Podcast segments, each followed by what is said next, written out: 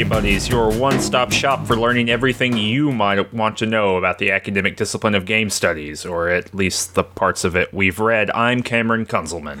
And I'm Michael Lutz. And uh, today we're reading a different book. As opposed to the book that we read in the last episode. Yeah, uh, it's, it's a different book this time. Yeah, so this is episode five. Um, we've been going for, that's five months, Michael. Yeah. That's a, it's a real, real time. Yeah. No, I mean, after it took us like what, six months to actually produce the first episode after we recorded it, but then it, it wasn't actually six months. It was a long time, but we It was like, it was close to six months. it was. We've been going at a pretty good clip since then. yeah, it's a real uh, testament to the virtue of caring about reading books about games.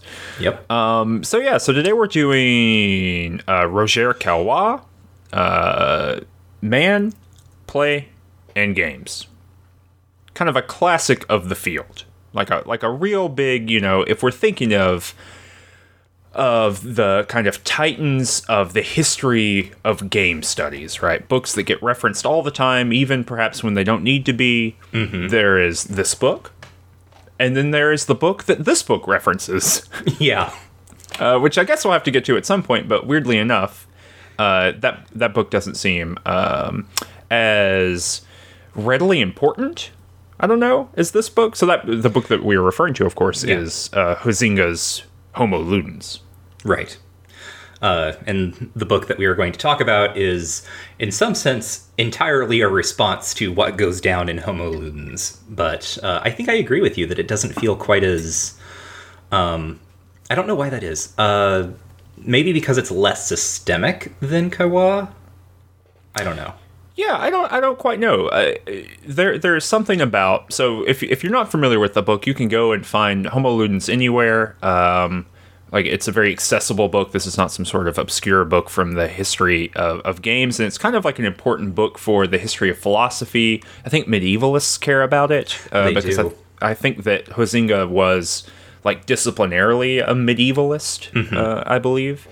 Um, but it's a book that's about just like the sociality of games and what games do socially. And, and I'm going to go on a limb here and say that Caillois is interested in what games do in a broader sense. Does that Yes. does that seem fair to you? Yeah, no, that that definitely seems fair. Um, and I think, yeah, the game studies as as a kind of discipline, uh, sort of, I guess I should guess I should say modern game studies because uh, you know people have written about and talked about play for a long time, um, but it really does seem to start with uh, Huizinga as kind of, I don't know, the the patriarch or whatever, and then. Um, uh, Caillois coming in as as kind of this Oedipal figure who's going to be like, well, here are all the ways in which this is wrong, and sort of the the tensions between um, their ways of thinking about games have, I think, influenced. I mean, a lot of a lot of stuff that we've read, at least. Yeah, yeah. I think that there is there for whatever reason when the discipline of, of game studies really gets going in the early 2000s, everyone is looking to these folks and and you know I think that as we do more of this podcast, we'll get a better sense uh, for for why that is. But uh, the reason that we wanted to go back and read this is precisely because it kind of is inescapable. And I think uh, last episode when we did Astrid Ensslin's literary gaming, right, we had to spend quite a while in there just kind of relaying out the groundwork that this book does, and Right. so we're like, oh, this is this is important to go back and talk about. So th- this book has an interesting kind of publication timeline to it um, that that's important, and we're going to talk about the history of Roger Caillois and and kind of what he was all about beyond just this one book uh, later in the episode. Uh, but to give you like a, a timeline sense uh, that comes up in the translator's introduction for this book, um, and then uh, kind of gets played out in the intro. So in 1946, uh, Roger Caillois uh, publishes a book in French called Man and the Sacred. Um, and this is coming out of his work in the 1930s in the kind of College of Sociology movement that's going on in France, and and I'll explain what that is later on this episode as well. Um, but in the context of just the sacred in general, um, he Caillois thought it was interesting and important to respond to Huizinga. Uh, because Huizinga is also trying to get at how the sacred and how uh, society itself works around the sacred in Homo Ludens. And so Caillois says, okay, if I'm going to write about the sacred, I need to write at least a little bit about why Huizinga gets it wrong, why right. he misunderstands the sacred. Um, and so he, that's an appendix to that book, uh, to Man and the Sacred. Uh, over the next decade, basically, he works on a few different projects, but one of them is Man Playing Games. And so in 1958, in France, he publishes uh, with Gallimard uh, the this book, Man Playing Games, the one that we have read for today. And then that is fairly quickly uh, translated by someone named Meyer Barash. uh, into English in 1961 and is published by the University of Illinois Press. So it's kind of an interesting thing that happens in this publication history of someone who is a basically a public intellectual, for, for lack of a better word for it, a public intellectual in France, writes mm-hmm. a, a book about the sacred in a general sense, and then writes basically a popular press sequel to it. That's you know that's kind of like a. Uh, I don't know that might show up on like LARB, like the LA Review of Books, yes. that style of book, right? Yeah uh, about games for the French public, and then that gets turned into an academic book, essentially, in the United States very quickly. Yes. So, so there's a way. This book, I think, and, and you know, tell me, Michael, if you think this is right or not. But this book uh, sometimes is very specific, and sometimes it's very fast and loose. And I think that having a sense of what that um, what the publication history is maybe explains some of that, right? Because it's not a traditional academic book the way that we think about how those should work now.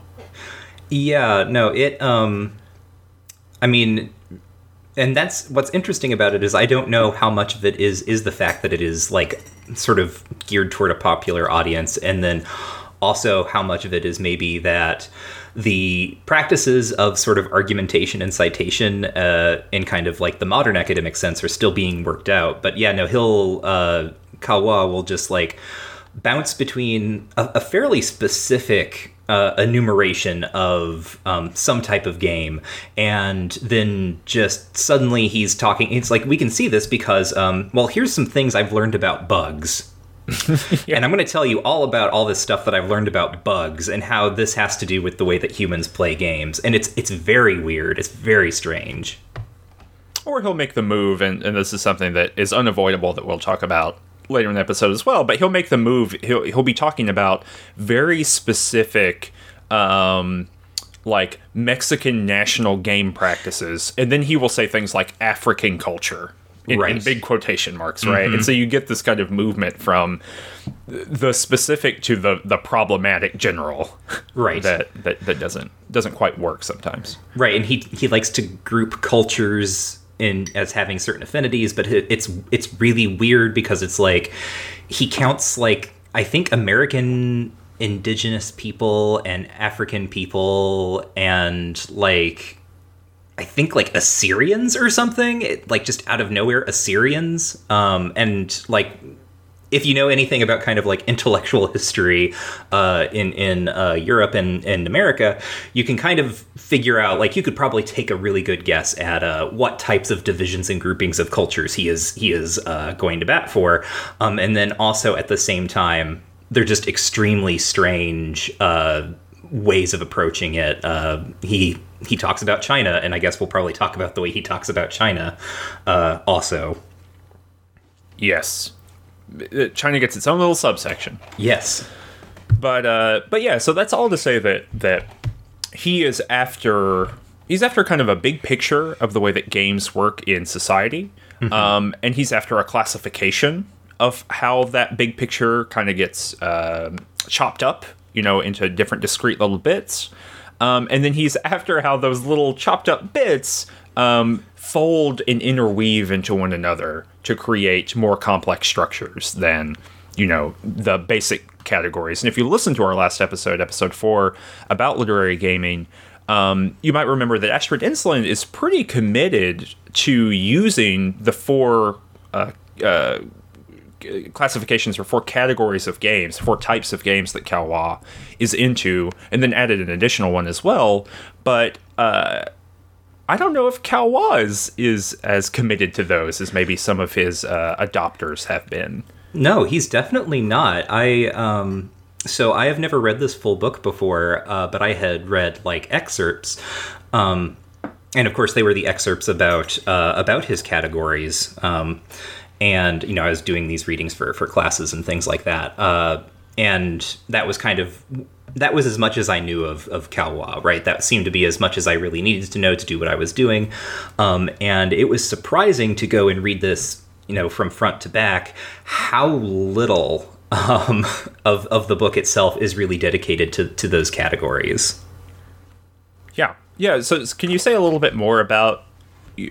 So the way you encountered this book, I guess, is just through like the class chapter two, the classification of games chapter. Um, just like as a set of tools, basically for thinking about games. Right, right, right. So um, I believe it was a uh, a practicum or a seminar or something like that. This was in grad school. Um, and uh, it was just one of those uh, sort of a reading practicum or a reading seminar where for the first probably two thirds we just did a whole bunch of reading and then um, the last couple weeks were kind of like doing writing or a project or something like that. Um, and so this means that we were really busting through a lot of um, excerpts of various key thinkers um, regarding sort of play and media and so on and so forth things like that.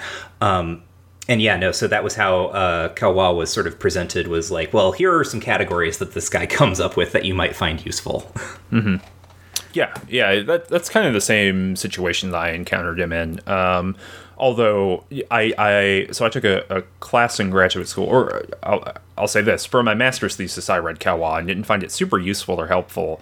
Um, and then I took a graduate course during my uh, doctoral program um, where we read the whole book and it was you know um, a real weird thing to like stumble into for a lot of people in that room because we were reading mostly about contemporary digital games um, and contemporary games culture neither of which this book has much to say about unless you begin abstracting and building on it mm-hmm. um, so so maybe we just uh, maybe we just start with a good old chapter one look at that we it's yeah. uh, less than 15 minutes in and we've we're ready we've to talk finally, about chapter we've one. done it yes Right. So, chapter one, starting at the beginning, the definition of play. Yeah. Um, this is just, I love that this chapter exists uh, as a way of just saying that someone else is wrong. Yes. No, I like on the first page, right? Uh, he he starts like he starts out talking about uh, Huizinga, um, and then you know his book Homo Ludens, which is 1938, and he's like, you know, this is great, this is important. This work, although most of its premises are debatable, is nonetheless capable of opening extremely fruitful avenues to research and reflection. yeah, this guy is completely wrong, but he made me think interesting thoughts, and so therefore we can start with his book right? um, like that's exactly that, and that you know to be to be honest, that's kind of the feel of this entire book, right? Like, yeah, these things in the world are interesting, but they're really mostly interesting because of what they made me think about. uh, which is, a, I mean, which is a very, very much a sort of mid-century public intellectual way of approaching it. I think. Yeah, yeah, very charitable, but only up to a, a certain amount. But so in this chapter, he is really interested in first defining what play is. Because if we get to an understanding of what play is, then we can finally talk about games as kind of like an epiphenomena or a capture apparatus that grabs onto play and does stuff with it. Right? Mm-hmm. Right. Um, and so yeah, so so I, I mean I, I think I wrote down uh, just like some some of the generic um, definitional moves that he makes. He's not super willing to say like play as one thing, but it's like a cluster of behaviors or a cluster of stances mm-hmm. toward the world. So right. he says um, these are just some of the ones I wrote down. Uh, in certain of its manifestations, play is designed to be extremely lucrative or l- ruinous. uh, it can create no wealth or goods. Uh, thus, it is different from work or art. Uh, it's an occasion of pure waste. Uh, and that games have no other but an intrinsic meaning, meaning that like play is all about itself and is never really about other things. Right. Um, which he complicates to the rest of the thing. Yeah. Um, it's also, I think this is one you missed. It's uh, it should be, I should say, because he also complicates this, uh, but it is supposed to be free and voluntary. so, like, this is the way, yeah, yeah. And so at the end of the very end of it, um, he says that he gives it all these different uh, definitional statements, mm-hmm. right? Um, and I can actually read them here because it might be helpful for for everyone. And if you've got the standard edition of this book, this is on pages nine and ten. And these come up a few times, but this is like his big summary at the end of the mm-hmm. at the end of the uh, the chapter. He says they are free, in which playing is not obligatory. If it were, it would lose its attractiveness and joyous quality as diversion. Play is separate, circumscribed within limits of space and time, defined and fixed in advance. It is uncertain. Uh, the course cannot be determined, nor the result attained beforehand. It is unproductive, which is what we were just talking about a second ago. Uh, it is governed by rules under conventions that suspend ordinary laws and for the moment establish new legislation, which alone counts, and it is make believe accompanied by a special awareness of a second reality or a free unreality as against real life. Does this all check out for you, Michael? These uh, kind of uh, six broad ways of thinking it. I I think so. I mean, for for what he's doing, right? And, and we've already said he complicates some of these points um, um, later on. But I think kind of in in sort of the almost idealizing way uh, that he's going about this, I think this makes sense. Yeah, yeah. I yeah yeah I, there were no moments when I was reading this where I you know sometimes when we're reading this book I'll write down in my notes I'll be like no or I'll be like oh I think maybe you know what are the exceptions here um and and I, I yeah I, I do, there aren't that many places here and in fact if you uh, if you remember lack, back last episode where I, I was trying to kind of complicate the history of the philosophy of play that Ensslin was was producing. Mm-hmm. Quite literally, my definition of play, the way that I think of, of play, is just out of this book, and I forgot because because specifically he says uh, he says there you know there are these different if there are all these things that play does or qualities of play that I just listed off. Uh, then those are produced by like this weird ambiguity of the meaning of the word play because it gets used in all these different concepts, you know. Right. So you know you can play Macbeth or or whatever, right? Um, but one of them is quote the playing of a performer or the play of a gear.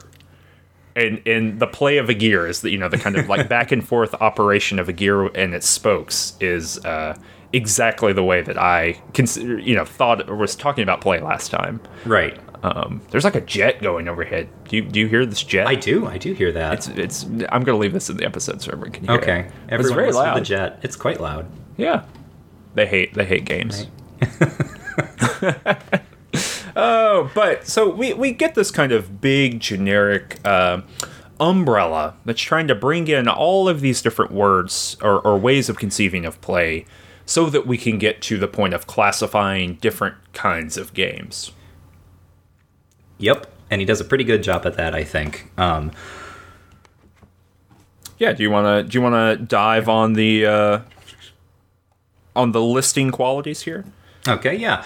So uh, from that fairly fairly brief chapter where we get the definition of play, uh, Caillois moves into chapter two, which is the classification of games, and this is the um, this is the like excerpted chapter that that I had uh, encountered most fully before. Um, and uh, essentially uh, what happens here is uh, Caillois, like now that he has uh, kind of given us a definition of play, he wants to get more granular. And so he thinks, okay, so when we say play, what are the different types of things that uh, we tend to think about or talk about or experience as play or playful, right? The things that could uh, conceivably lead to kind of subcategories of, of games, as, as you called it, uh, Cameron, like a kind of capture apparatus for the play instinct. Um, and so he uh, comes up with four basic uh, sort of uh, themes or sensations almost uh, that uh, structure play, and they are competition, chance, simulation, uh, or vertigo. And then these then correspond to games of particular sort of lineages or genera. Um, and so competition is games of agon, uh, from the I think Greek. Uh, Alea um, is games of chance. Um, I don't remember what that's from. That's possibly Greek as well. Yeah, yeah, I think so. Yeah. I think they're all Greek except all for Greek? except for this next one, mimicry, Mimicry. which is specifically an English word. Right, and that's simulation. Um, and then uh, ilinx is is vertigo or elinks. I'm never sure how to how to stress that. I don't. I I said ilinx for a number of years, and then I went to a conference where everyone was saying ilinx, and I just kind of uh, uh the contagion, as as uh, Caillois will call it, the contagion of uh, standardization came Right. into me. So I so I I links. I don't know. Right. All right. So yeah, no. So these are his uh, four types of games, um, and in addition to that, uh, they are uh, sort of situated along a, a spectrum or a kind of um, polarity uh, between, and this actually came up for Ensslin as well, um, between Paideia. Um, and Ludus. So, uh, Paideia, uh, just to sort of recap, and this is true for um, Caillois as well, uh, is kind of free play, sort of unconstrained imagination um, or sort of pure kind of willing. Uh, and then ludus, uh, which is um, when rules start to become established, right? You start playing uh, with sort of goals in mind or um, with certain kind of actions forbidden or only certain actions can be undertaken, right? It's uh, very often um, it, for here as well as in Ensslin uh, presented as kind of a, a move from childishness right childish play to kind of like adult play um, so yeah uh, those are the four types agon as competition uh, and it requires as as Caillois says um, some ability for sustained attention um, and one of his earliest examples uh, is like games of endurance that children play right i can who can stand on one foot the longest or something like that Um, Staring contest. staring contests, right? And then, of course, like the obvious uh, sort of adult correspondence there would be like actual like sporting events or what have you. Um, Alea is uh, interesting because it uh, takes all of the kind of power from the person who is playing the game. So, whereas uh, agon is about the meeting of at least two forces, right? Um, if it's competition, there is uh, someone competing against uh, someone else or something else. Um, there uh, that's why it requires that sustained attention right? There's uh, you you can intervene in in the game of agon in the game of competition. Um, but Alea is about sort of willfully giving up all sort of agency and prostrating yourself uh, between something something that is not you right? The roulette wheel. Um, uh, so unlike agon, as he says, um, Alea negates work, patience, experience, and qualifications. It is, quote, an insolent and sovereign insult to merit.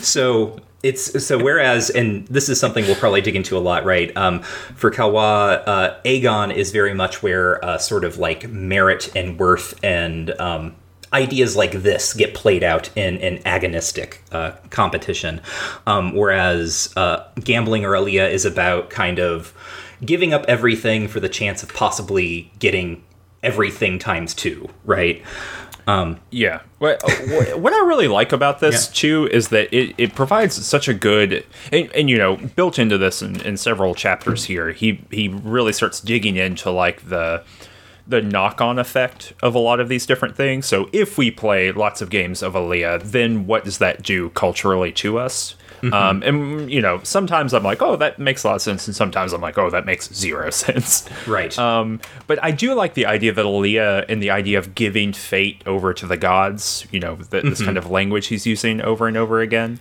um, that that really helps you understand like why people hate card sharks so much and hate people who count cards. It's like we all go to this casino to basically burn money to the altar of a forgotten god, right? Like, Right. That's what we're we are going here to prove that we have no free will. That Right. it's all pure dice rolling.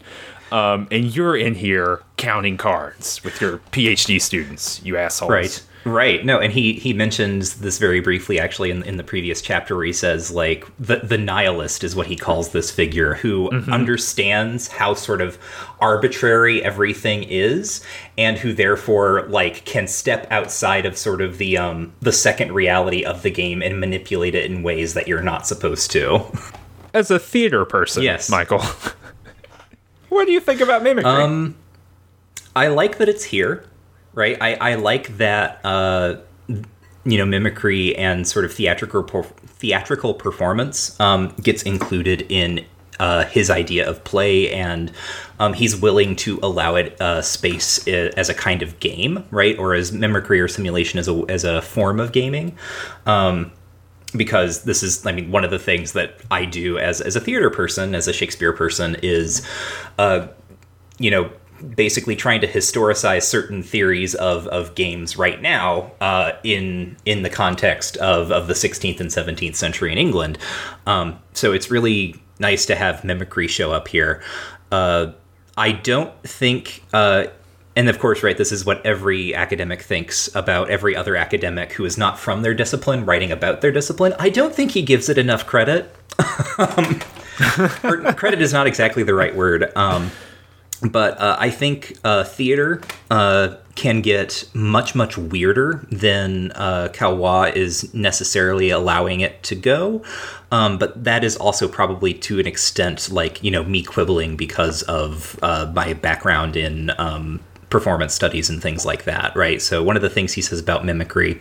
Um, is that it's kind of this what he calls it is the knowing falsity of of performance, right? Um, everyone knows that a, a play is being put on, but everyone pretends to uh, agree that, like, I'm in the audience and I'm going to pretend that uh, this is something that I am watching happen, that it is quote unquote real or as real as it can be, and the people who are playing it are going to pretend, for the most part, that they don't see all of the people sitting out there watching them.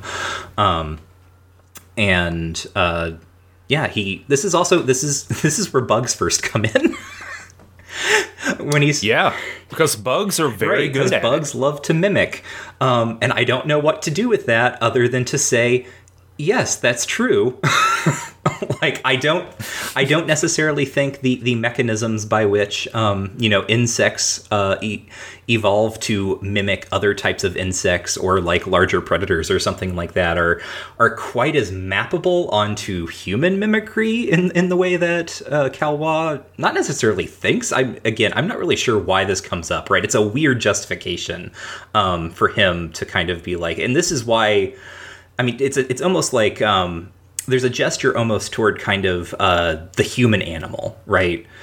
Uh, like how mm-hmm. sort of baked in these tendencies are not only in people but kind of in in life itself. Um, but at the same time, like yeah. I don't necessarily need need this thing about insect mimicry to to justify including something about human mimicry in this book on human games. Yeah, there's a move that that gets made or that that Caillois is invested in, and when we talk about the College of Sociology in just a just a bit, I, I think that'll it'll make a little bit more sense. But he is looking for, like many people of the 1920s 1920s through the 1960s, basically, um, is looking for universalizable mm-hmm. structures, right? Um, and anthropology is looking for universalizable structures for the right. human, right? The um, but Caillois is part of a group of people um, who is much more interested in looking at the natural world, and as humans is just one manifestation of that. So he writes a book at the same time that he's writing this book called The Writing of Stones, that is about geology and visuality. Hmm. Like it is, it is truly strange, and it's like an, an early it, it kind of gets counted in the genealogy of like early non-human studies because it is trying to look at the ways in which geology produces meaning, like internal oh. meaning, and then meaning for human beings. So, so why do cultures uh, like shiny rocks? Why do we like amethyst? Things mm-hmm. like that. And he's saying that it's not just like purely, um, you know, symbology. Like humans think that these things are interesting. He's saying that there is something going on that interconnects the human with the stone. Um, right? And so I, I, think in that context, it makes a little bit more sense why like bugs keep showing up.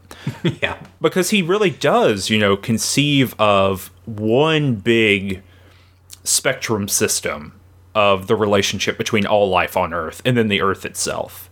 Yes. Uh, um, which kind of puts, you know, I mean, we have a lot of discussion in, you know, non-human studies and, and things like that, which you wrote a chunk of your dissertation on, and I've I've yes. written on as well, and what we now call like Anthropocene, um, you know, uh, studies or the disciplinary focus that turns toward the Anthropocene or the the anthrop- anthropocentric turn, however we want to phrase it. But all of those are kind of taking those things seriously, right? Like Yeah. now we just look for meaning and trash instead of rocks uh, Right. and bugs, right? But but but I, I think it's a good. I'm glad that you're kind of pointing out the weirdness of the bugs there because Caillois is doing with games what we do now for uh, for for you know any other kind of cast off object from human relationships and he's taking them in a mm-hmm. big global perspective right rather Yeah. than just like it's not about you and me it's about us in this planet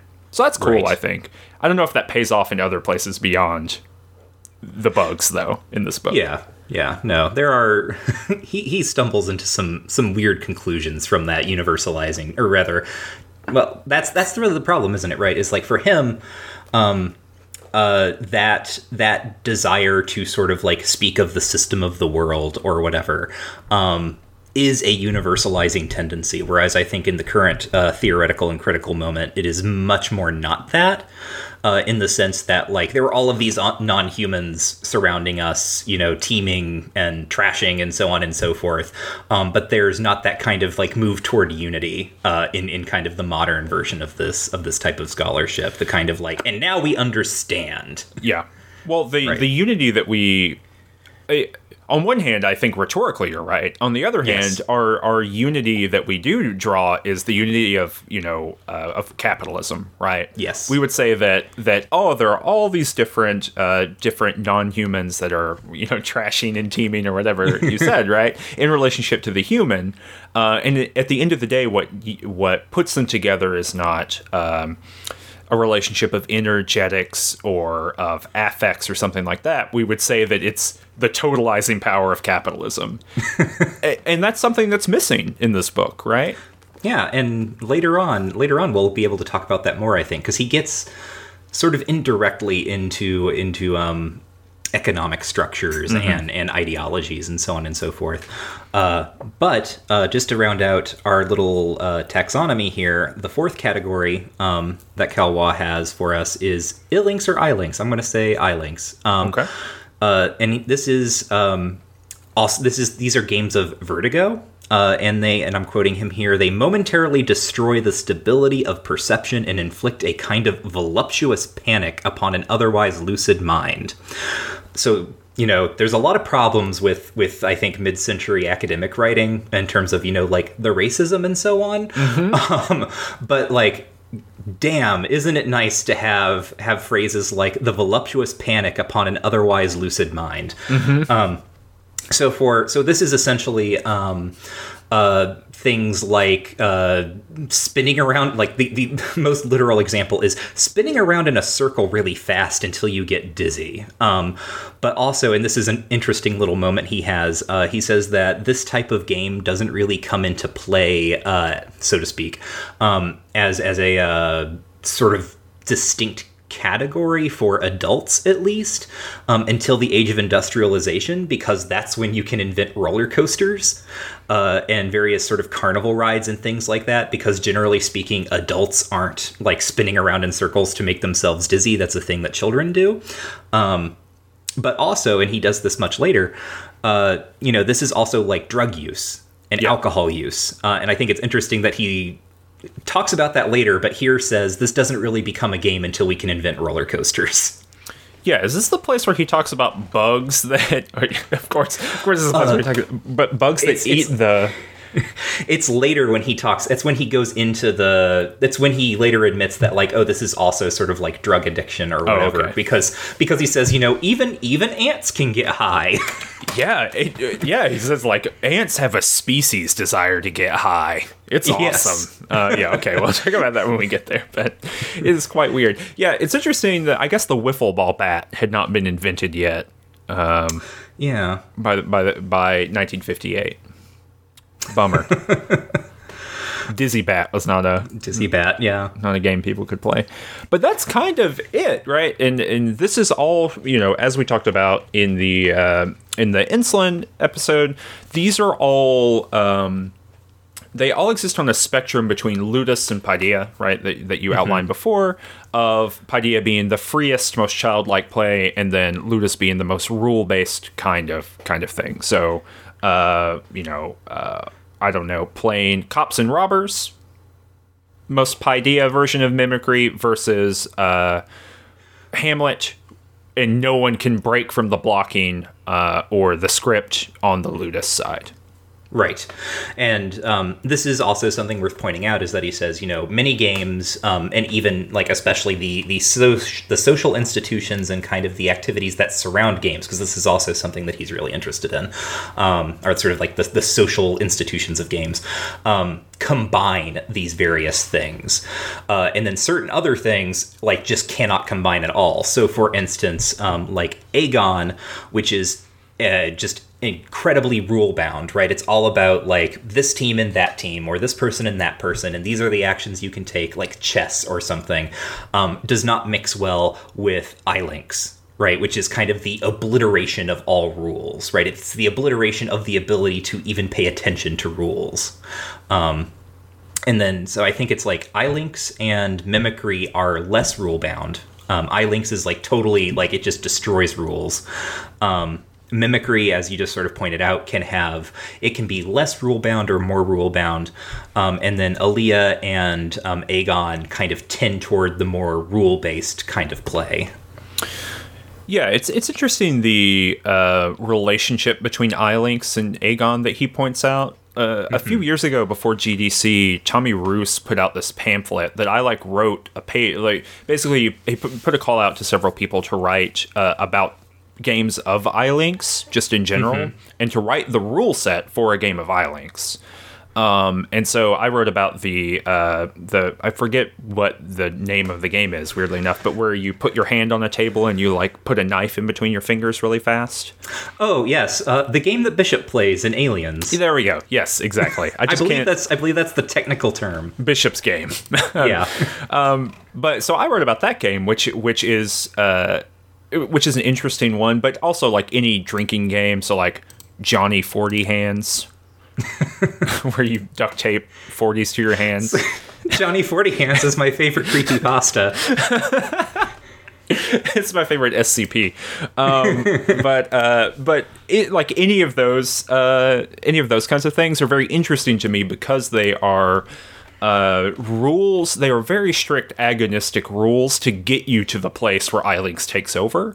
Right. And that's not something he he is ever very he's interested in. He's not interested in games as a transportation process from one to the other. He tends to really care about two things happening at one time, and that's how he determines if they're compatible or not. Not Right. can one follow from the other.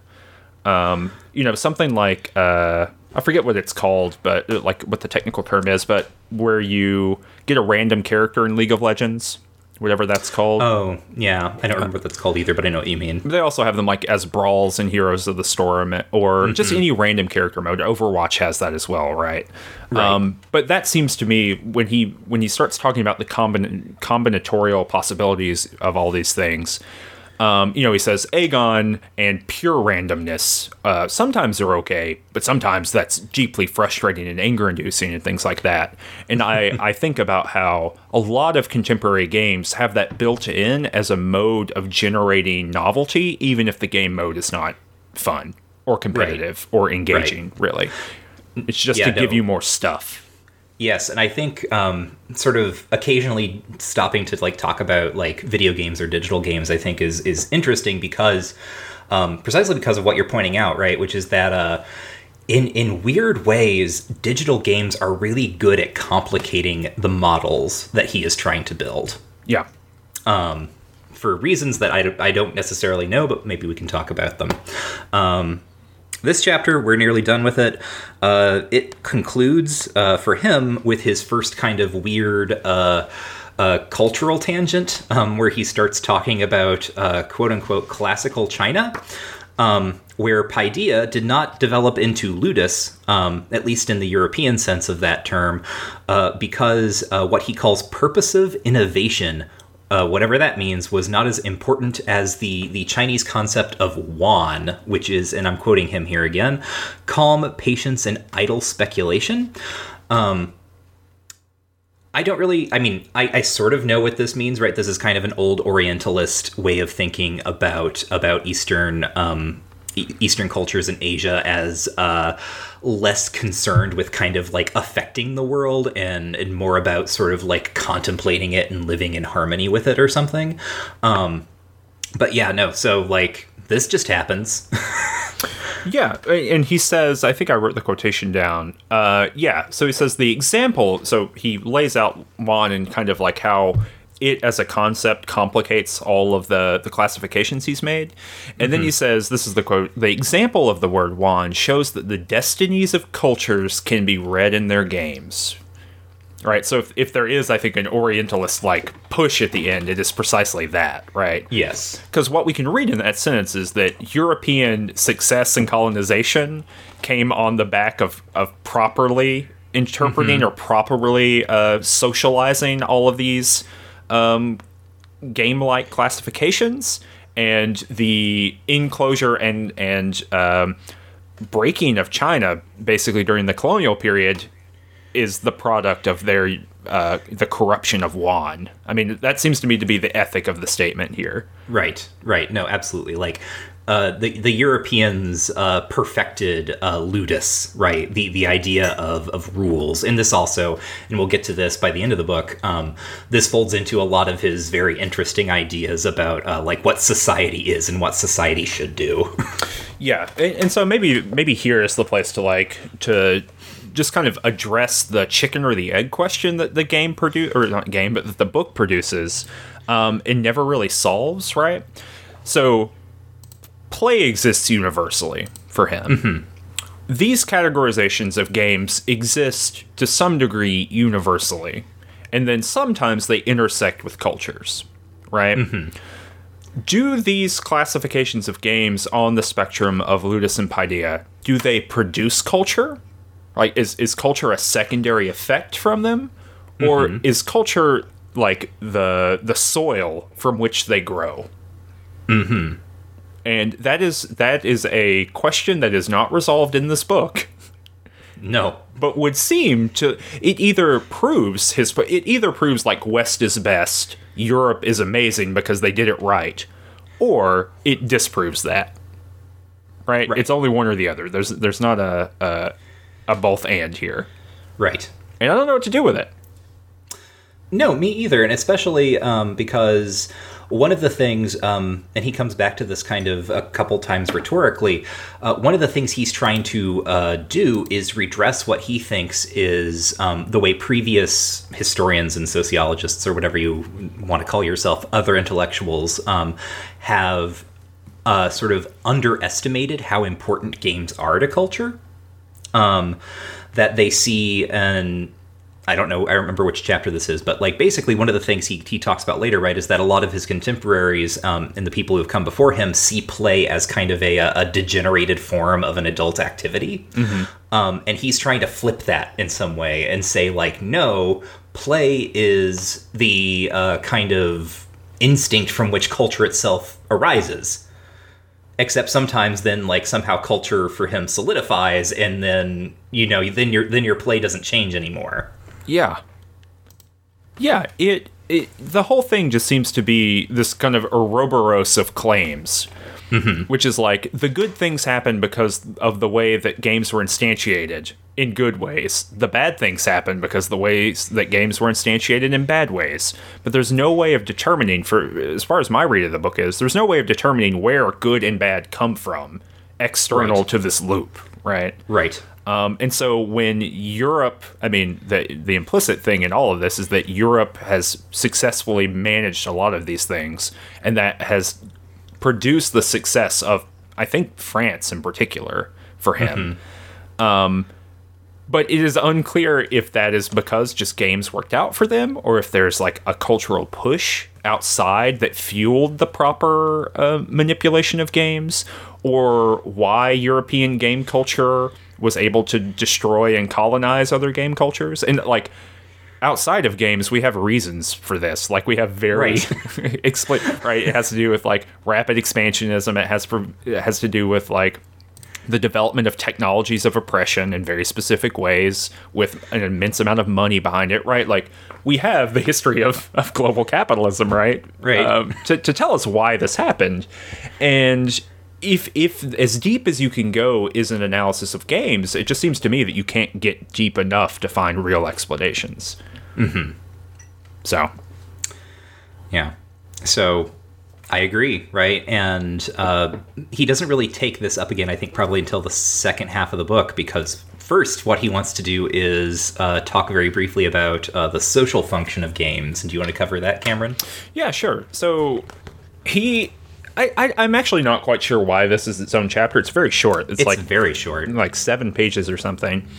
Um, and and his whole point here, quite literally, is just that there are there's a unifying effect that happens when games occur because games are not games and play never happen in a vacuum or in the mind of a single human being. So like I wrote the quote down at some point he says, "A play is not merely an individual pastime." Um, and then later he says, these are kind of like the two big quotes I pulled out from the chapter. He says, Games generally attain their goal when they stimulate an echo of complicity. Um, and so this is also where he kind of talks about games as a disciplining apparatus, meaning that they create a social relationship and they solidify that social relationship. And at scale, that begins to create societies. Right. Um, and So later, is- yeah. oh, sorry, go ahead. I was going to say, so like, I mean, this is something as simple as like one person goes to the park and starts flying a kite, and then they are joined by another person who is flying a kite, and then suddenly you have half a dozen people flying kites, and maybe they're doing a little competition or something, but then you get people who are watching the people flying kites, and suddenly you have a reason for there being a park, right? Like that that kind of social bonding. Yeah, and this is going to be like why. I mean, so so I I'll, tell a, a story from my own teaching. This is from years and years ago. Um, so it was after the Super Bowl. Um, I don't remember, and I might not have known at the time who was playing in the Super Bowl that year, but this is probably like 2013, something like that. I go and I teach class the next day. There are people who are wearing various Super Bowl attire. You know, they're wearing shirts from the team that won. And two of my students got into a small discussion that quickly became an argument over whether X team should have won over Y team. And it it didn't come to blows. It wasn't that level of, of fight, but people began screaming at each other very quickly. and this is what he's talking about in the sense of there are two teams on a field somewhere that have an agonistic relate. You know, it's agon, pure team mm-hmm. versus team. And then a system of mimicry is set up from fans who begin to see uh, themselves as part of that conflict. And then that echoes out across all of culture so much that a thousand miles away or more in my classroom, two people can feel like they are part of that through the, the quality of mimicry. They feel like they are part of that agonistic relationship and need to yell at each other about it. Right. And, that creates this is- society. Yes, this creates society, and it also, I think, weirdly enough, leads to what he calls the corruption of games, which is the very next chapter. Um, which is, in short, right for for Caillois, um, a game is corrupted when kind of its idealized nature, that the thing that sets it apart from reality, um, gets blurred into what he calls the insidious laws of daily life. Yeah. So the the benefit quote unquote the beneficial part is that those people can identify strongly with their favorite quarterback, right? Mm-hmm, right. The problem is that they begin to identify too strongly with their favorite quarterback.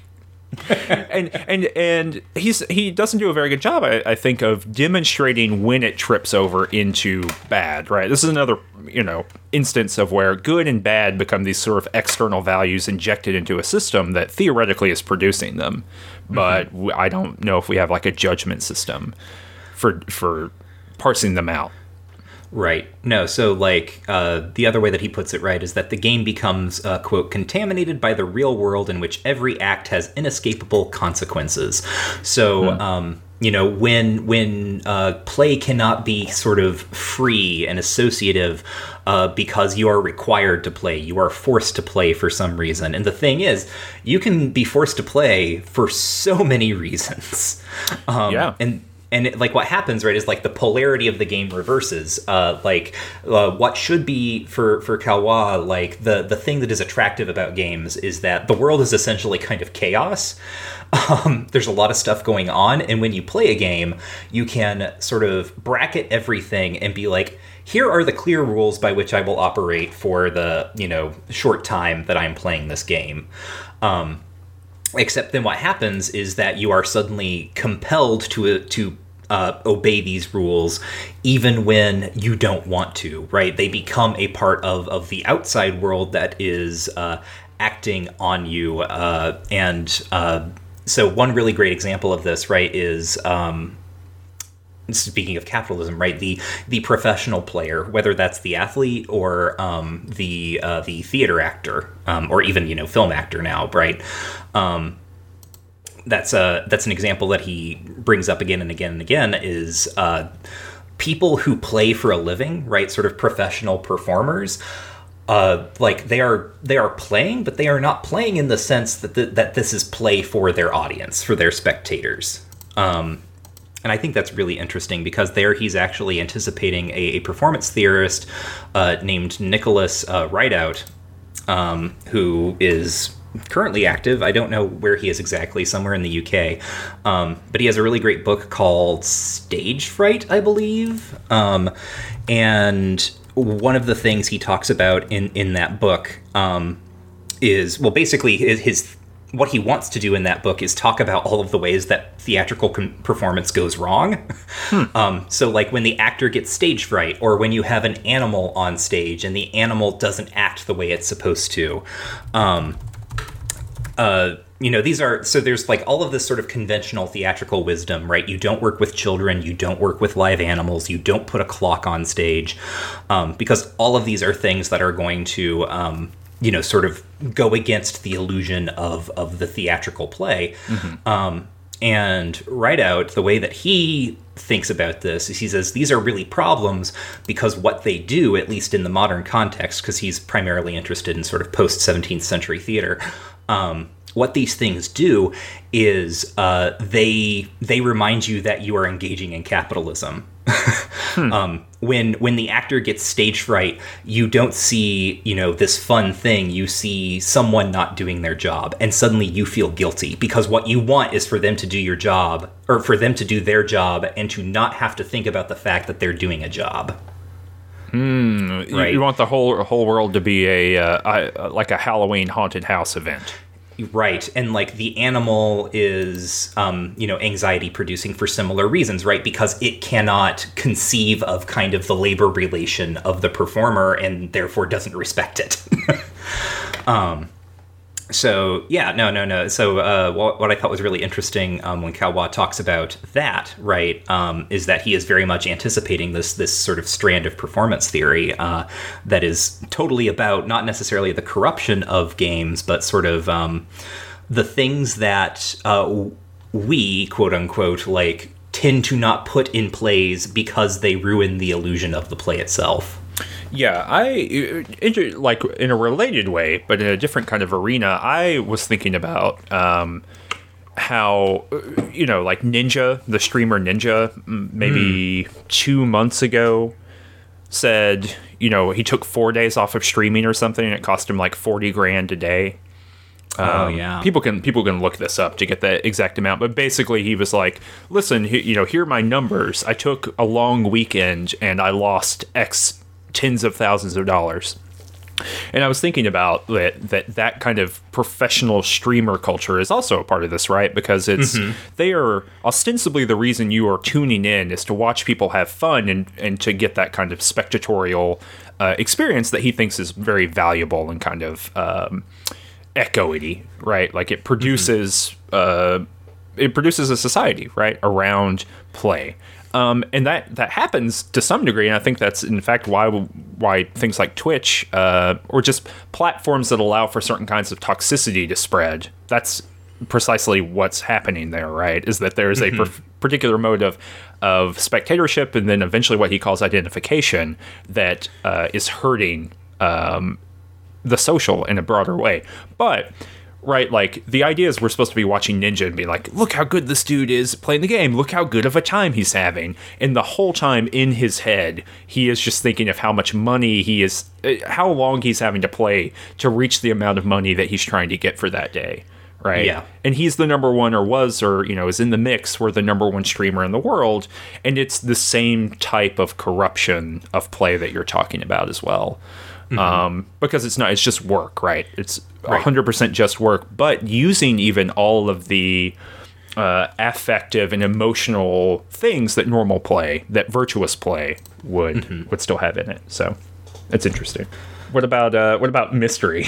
I see we both wrote down about all the all the things about mystery in here and superstitions. Oh yeah, so um, something that I want to touch on um, probably later when we can get to those chapters is uh, uh, for for Caillois. Uh, so there are various ways that uh, the different types of games will get uh, corrupted, right? So like Agon, which should be kind of like uh, in theory, right, level competition, like fair competition, right? There's a level playing field. Everyone is kind of starting in the same position. It's like chess, right? Ideally, it's two people playing chess, and they both have about the same knowledge of chess as a game, and they play against each other. Um, uh, when Agon gets uh, corrupted, it becomes like sort of uh, a pure Darwinian society, right? Like everyone is just competing constantly. Uh, he like basically people are given over to what he calls their natural avidity, right? People aren't care. People don't care about being fair. They only care about competition and winning and gain.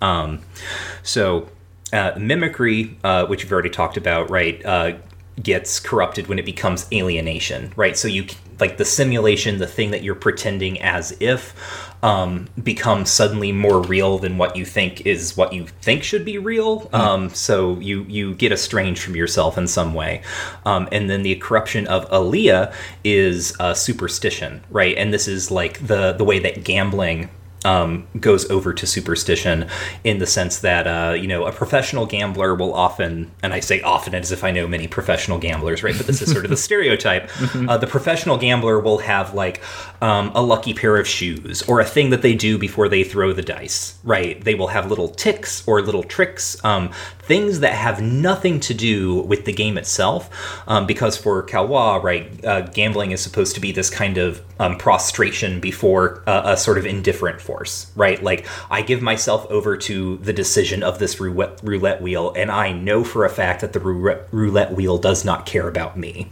yeah, and I think similar things are happening. Although this complicates what he is talking about. I mean, it's the same mm-hmm. thing as like a playoff beard for baseball or something, right? The, the recognition that there is spin on that ball that is outside anyone's control, and and you don't need to change your socks so you get the correct spin, right? Right. So that's the that's the corruption of Alea uh, for him, right? Is that um, suddenly you begin to think like, well, what if I do this? Will that help? Will, will the impersonal force respond to me then? Um, from the depths, I cry out to thee, O Lord, yes. with with my lucky pair of socks. Um, and then, of course, the, the corruption of ilinx is is addiction, right? And this is where he talks about the ants that love to get high. You, and you literally, I'm looking at your notes right now, and you say you wrote some ants love to get high. yep. Just a fact.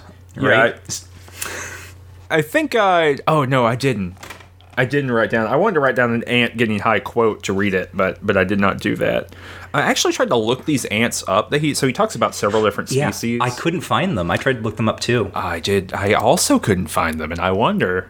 I wonder. You're making these ants up, bro? Mm-hmm. You making up Lycaon Arion, Myrmica Levin Levin Notice, Levin Right. Notice. Like, yeah. All I found when I was searching for them was just uh, references to this book. So yeah, same.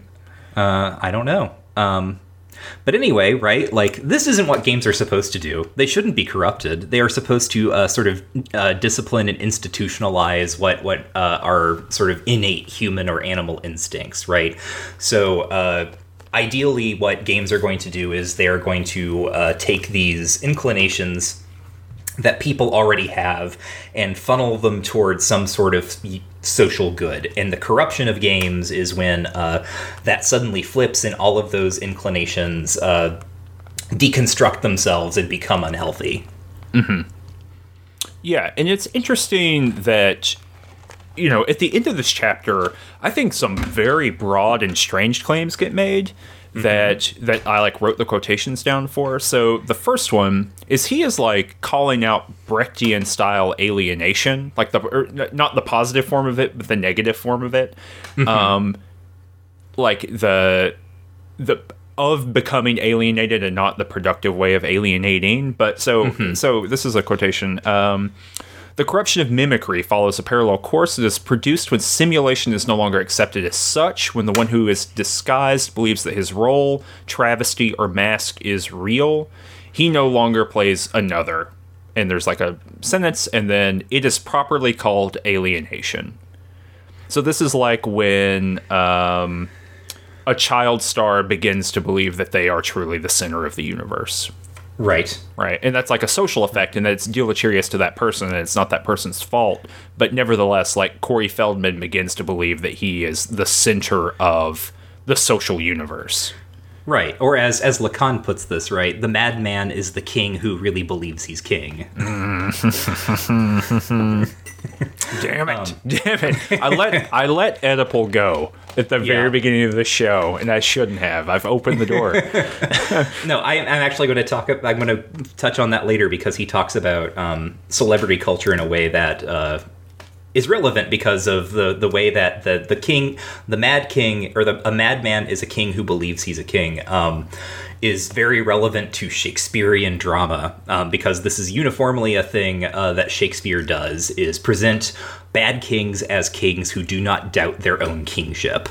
I, I did see that in your in your notes. The the other thing I wanted to just note here really quickly too is that he also says that basically modern warfare in general Yeah. is a byproduct of the fact that we don't have properly agonistic games.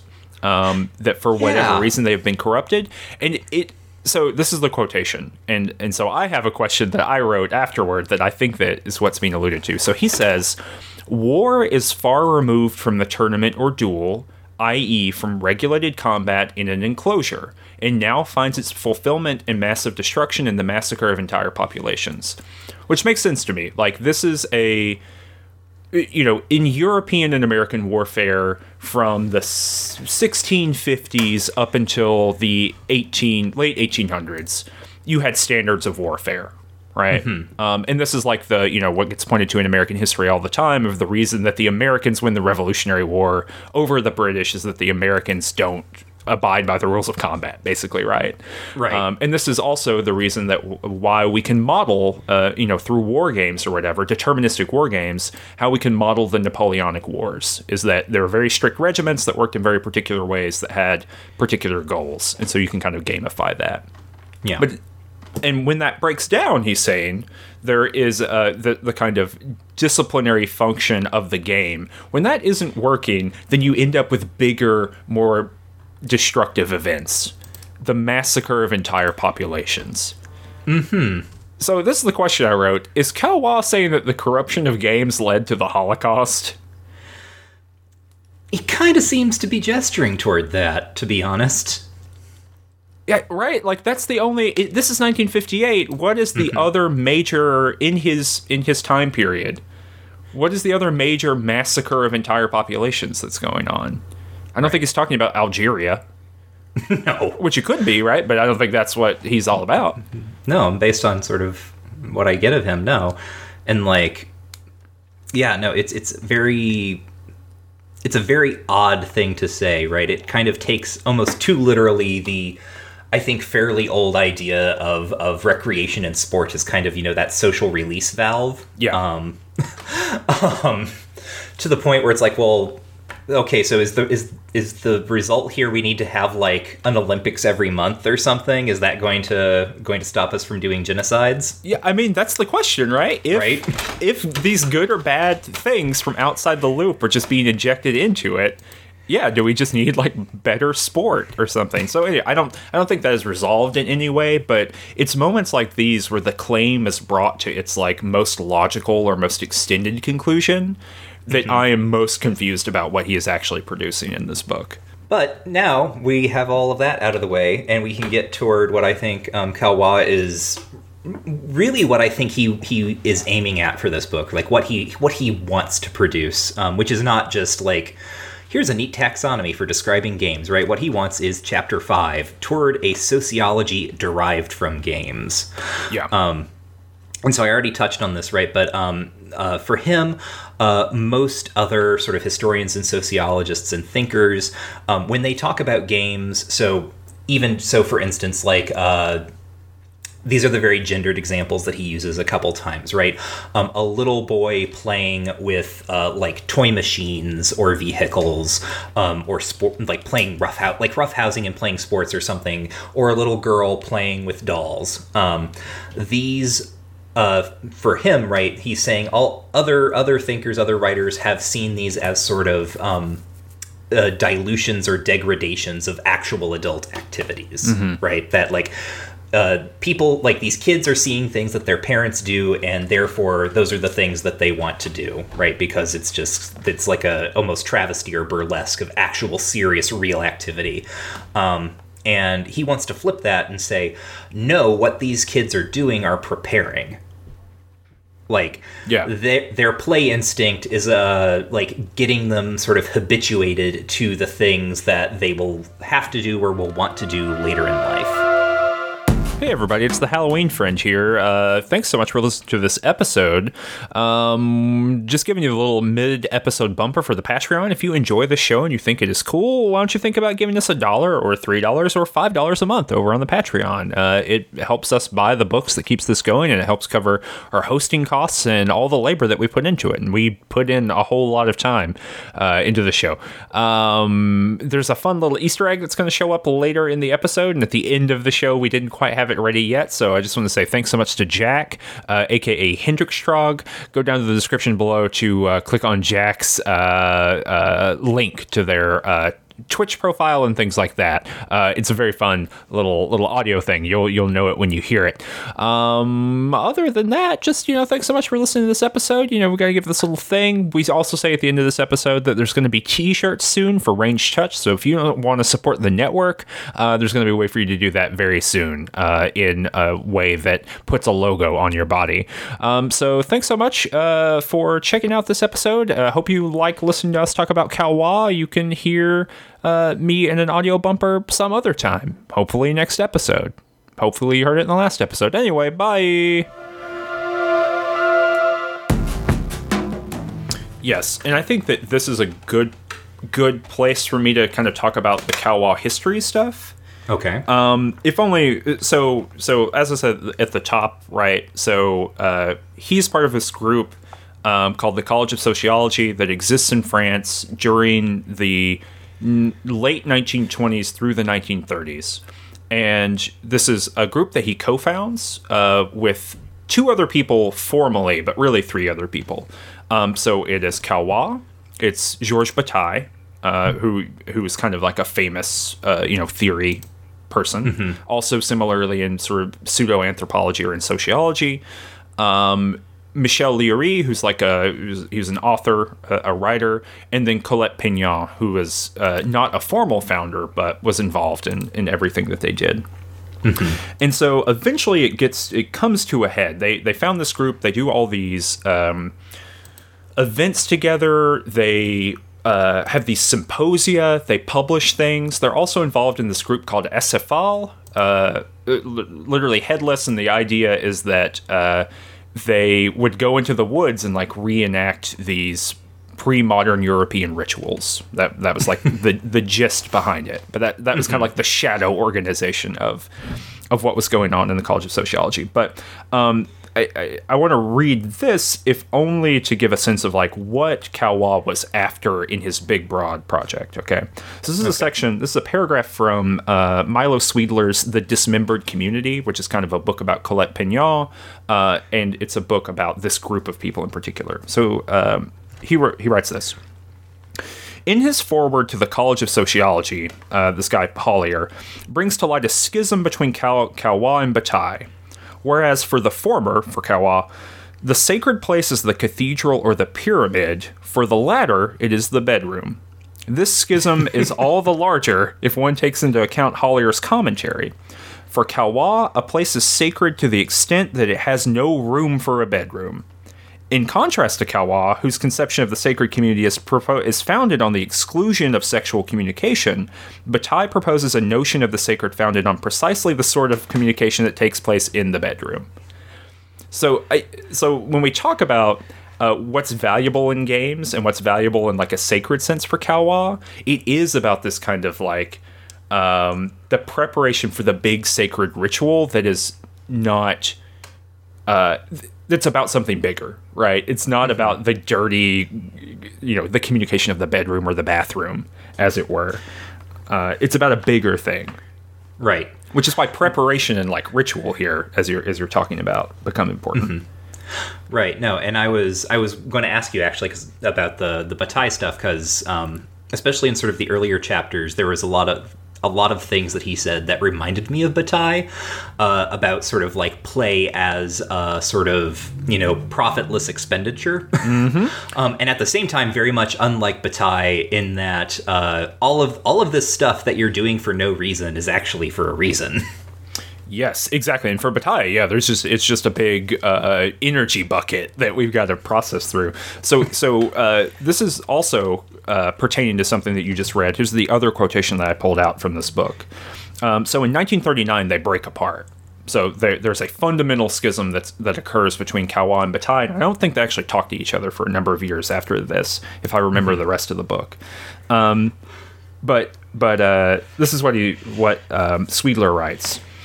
Uh, as proposed in the preceding chapter, polemics between Bataille and his co-founder and co-director of the college, Caillois, over the stakes of the group bring into relief their incompatible conceptions of the group's nature and its purpose. For Caillois, the brotherhood that the College of Sociology both theorizes and embodies exists at the exclusion of sisters. A pure community is for him a community purified of women. Hmm. Full stop. So that when we when you were talking about the kind of gendered examples that both that you were just talking about, but in this book Yeah. in general, that is tactical. That is purpose, uh, very much on purpose.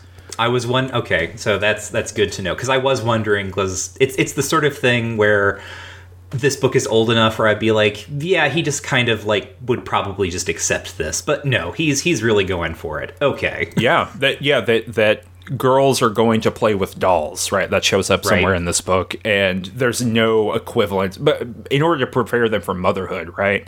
Yes. uh, like he is deeply essentialist when it comes to that. And yeah, for him, to some extent, women don't get access to the sacred, um, which has a knock-on effect of all kinds of bad stuff. huh? Yep.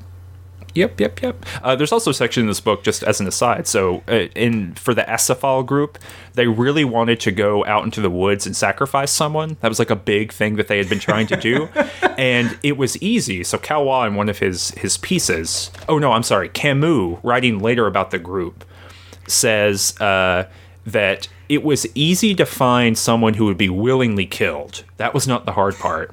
The hard part was that it was finding someone who would do the killing. And Caillois, it was suggested that Caillois be the person to do it, and he refused. Wow. Yeah. So Well, it- that- Roger. yeah, that's an aside, but I think an instructive aside that all of his friends were like, "Yeah, uh, Roger could kill people. I think he'd be able to do it." And he was like, "I don't, I don't know, you guys, but Yeah. All right, yeah. So this is um, the the sort of latter half of, of this particular chapter is is uh, sort of Caillois uh, thinking about, um, and he gets into this much more in, in the next couple chapters, right? But thinking about the way that uh, what we think of as play, just to sort of recap, um, in some ways uh, has has an it is it is an echo of of older ideas of sacred and ritual. Um, and what I think is sort of troubling for him is that at a certain point there's an inability to distinguish between these two things. He wants to say that there are certain societies where play and, and ritual are are very much bound together. Um, and so, like one example he uses is uh, um, quote unquote Vedic India. Uh, and I, he, he actually has multiple examples here, and they're all drawn from various cultures, and I have no idea how accurate any of them are or how well he's representing any of them. But I just note this one because it's the idea of um, someone on a swing, uh, like using a swing to uh, like help the sun rise right? This idea of um, the movement of the swing in some way is is a kind of like sacred ritual that corresponds to uh, the movement of of celestial bodies, right? Um, and he says, you know, what happens over time in culture is that what what what are what things are sacred, like swings, um, become evacuated of their sacred uh, properties and become play as we understand it. So the the the swing that helps the sun rise becomes a children's swing on a playground, or um, sort of the you know cultures where uh, rituals with masks and symbols um, and sort of ornate processions and things like that. Uh, all of the all of that in sort of like pre-modernity or like early ancient and classical history that all gets evacuated of its sacred quality and we think of masks as things you wear on Halloween right? Or things that you wear when you're like having fun and goofing off right? For us masks are supposedly not uh, sacred in in kind of the older ceremonial way Yeah, that that there uh, there's a weird move. There's a weird double move that happens, right? Where uh, currently existing groups that do that are they have better access to the sacred, but they are like quote unquote primitive. Mm-hmm. And and the groups that have moved beyond that have done a good job, and they are less primitive, but they have lost the sacred right right? And it's like, uh, so some people get like patronizingly valorized, and some people get uh, told that they're bad based on Yes. this weird double movement that happens at the same time. right Hard to be right in the eyes of of the law here. Yes. Right, and so this is where he moves into the the the second part of the book, right, which is uh, play and games variations. Uh, the first part, I don't know if we named it, was just called play and games theme. oh, uh, hold on. We ha- we have your. I just noticed your your note here Oh, okay. of the biggest yikes of the book. Oh, yes. Oh, oh, yes. Mm. I'll read. I'll read the quotation here. I'm pretty sure this is the one you're talking about. Uh, inasmuch as I am also convinced that there exists precise interrelationships of compensation or connivance in games, customs, and institutions, it does not seem to me unreasonable to find out whether the very destiny of cultures, their chance to flourish or stagnate, is not equally determined by their preference for one or another in the basic categories into which I have tried to divide games, categories that are not equally creative. hmm. So if you are over invested, this is the, where he, he gets to in the next couple chapters, right? If you are over invested in mimicry and shamanism, you are not as creative as a culture than some than a culture that is invested in Agon and Alea. Yep. And that means your destiny is different. Mm-hmm. And underneath that, he's really saying it's your destiny to be colonized. Yep. Absolutely. And so just to, just to like render this very clear, like from my perspective, right? Why I think it is important for us to like read the entirety of this book is that it, it, the the categories of games that we teach from this book in general in game studies are dependent on this idea. Mm-hmm. A- And so I think maybe if you're only teaching the categories of games argument, you are smuggling in some ideas about the creativeness of certain cultures and the creativeness of, and the uncreativeness of other cultures Yep. when you do so. whatever exactly creativeness means to him um but like i think i think your read on it is good right is like creative cultures don't get colonized they do the colonizing um Yeah, I mean, I, I think But, that yeah. that's made much more explicit too in the next couple chapters. But in in not taking the argument of the entire book seriously as a unit, and only pulling out that one chapter that has all of these assumptions built into it, kind of clearly being signaled, but you don't know what they're signaling until you read the rest of the book. It just seems to me like this is a a much more dicey book to a, a dicey set of arguments to introduce without a lot of context. i- Is what I'm saying. But yeah, it is a real yikes. I think. yeah so uh like as as making that very clear right this next half of the book is i mean just frankly gonna get kind of racist and not really kind of uh pretty racist uh Yeah. in ter- in terms of um, the way that he is talking about other cultures, um, because he starts talking. He so really, in the next chapter, uh, immediately after that kind of weird proclamation about uh, societies being not equally creative, um, this is when he really starts talking about the conjunctions of different types of games. Um, and where he's really going to make his hay with that uh, that um, claim about creative cultures um, is how they tend toward, as you already put it, right? The the um, they tend toward combinations of Agon and Alea rather than mimicry and ilinx. Mm-hmm. Um, so there's a very stark dichotomy uh, here. Yeah, absolutely. That because the the relationship between competition and fate means that you can have a stance toward fate that makes you think you can get one over on it, right? And that like this is just the classic of the classics of the Western tradition going all the way back, right? This is the the, the Iliad and the Odyssey straight up, right? Mm-hmm. That there's a set of of the, the, gods have plans for me, and in uh, going along with them, sometimes I will be rewarded, and going against them, I will be punished. And knowing when to do what is like the the thinking man's problem, right? Right, right.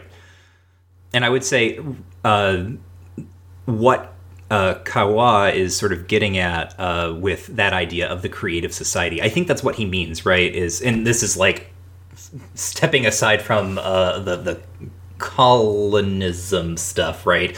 Uh, it's sort of the he he has this idea that there are certain cultures that are creative because that is their mindset because they look at everything and they can be like, here is the moment where I intervene in history. Yes right? Um, and all of the other cultures, all other cultures who aren't this way, are just all along for the ride, apparently. Yeah. So if you were about, I mean, he explicitly makes it about, and I don't remember exactly. Uh, it must be in the simulate. Oh, yeah, it's in chapter seven and eight. This argument's yeah. made over those those two chapters. But his argument is that if you were invested in ilinx and mimicry as a culture, you were going to put on a mask and take drugs and believe that you were speaking as a snake god. I mean, these are ex- explicit answer uh, examples that he's using. And you are not going to see yourself as a properly, in the way that you just put it, a properly historical subject. Right. But if you have an, an investment in in Agon and Alea, or competition and chance. And this is the quotation that I think is really helpful for how he sees that. So this is a quote. In societies based on the combination of merit and chance, there is also an incessant effort, not always successful or rapid, to augment the role of justice to the detriment to that of chance. This effort is called progress. Mm-hmm. So, progress is literally the ability to look and see that the world is full of like random events and that you have to through using Agon, you have to work your will upon what you can work your will on. And that is justice, and that gives you civilizational progress. Yep. And everyone who doesn't do that is not civilized. I mean, that's right. the argument well, and, here. And weirdly enough, right? He uh, he starts out, and um, we can go ahead and just move into chapter seven, right? Mm-hmm. Because we've kind of laid out what he's doing in chapter chapter six. Uh, you know, he he says um, he calls these societies these these societies all these societies that are just totally the same in this way. Obviously, um, he calls them at first primitive, but then says he does not like that word, and so he decides to call them uh, Dionysian. Mm-hmm. Um, and they are ruled by mimicry and ilinx. So uh, the examples he gives are Australian, American, or African. Huh, that's an interesting three three civilizations, mm-hmm. yeah, whole civilizations to name. Um, yeah, I wonder uh, what happened to all three of those. Yeah, um, but then his uh, sort of uh, the the rule bound societies, and this is also sort of like conspicuous for what he doesn't name.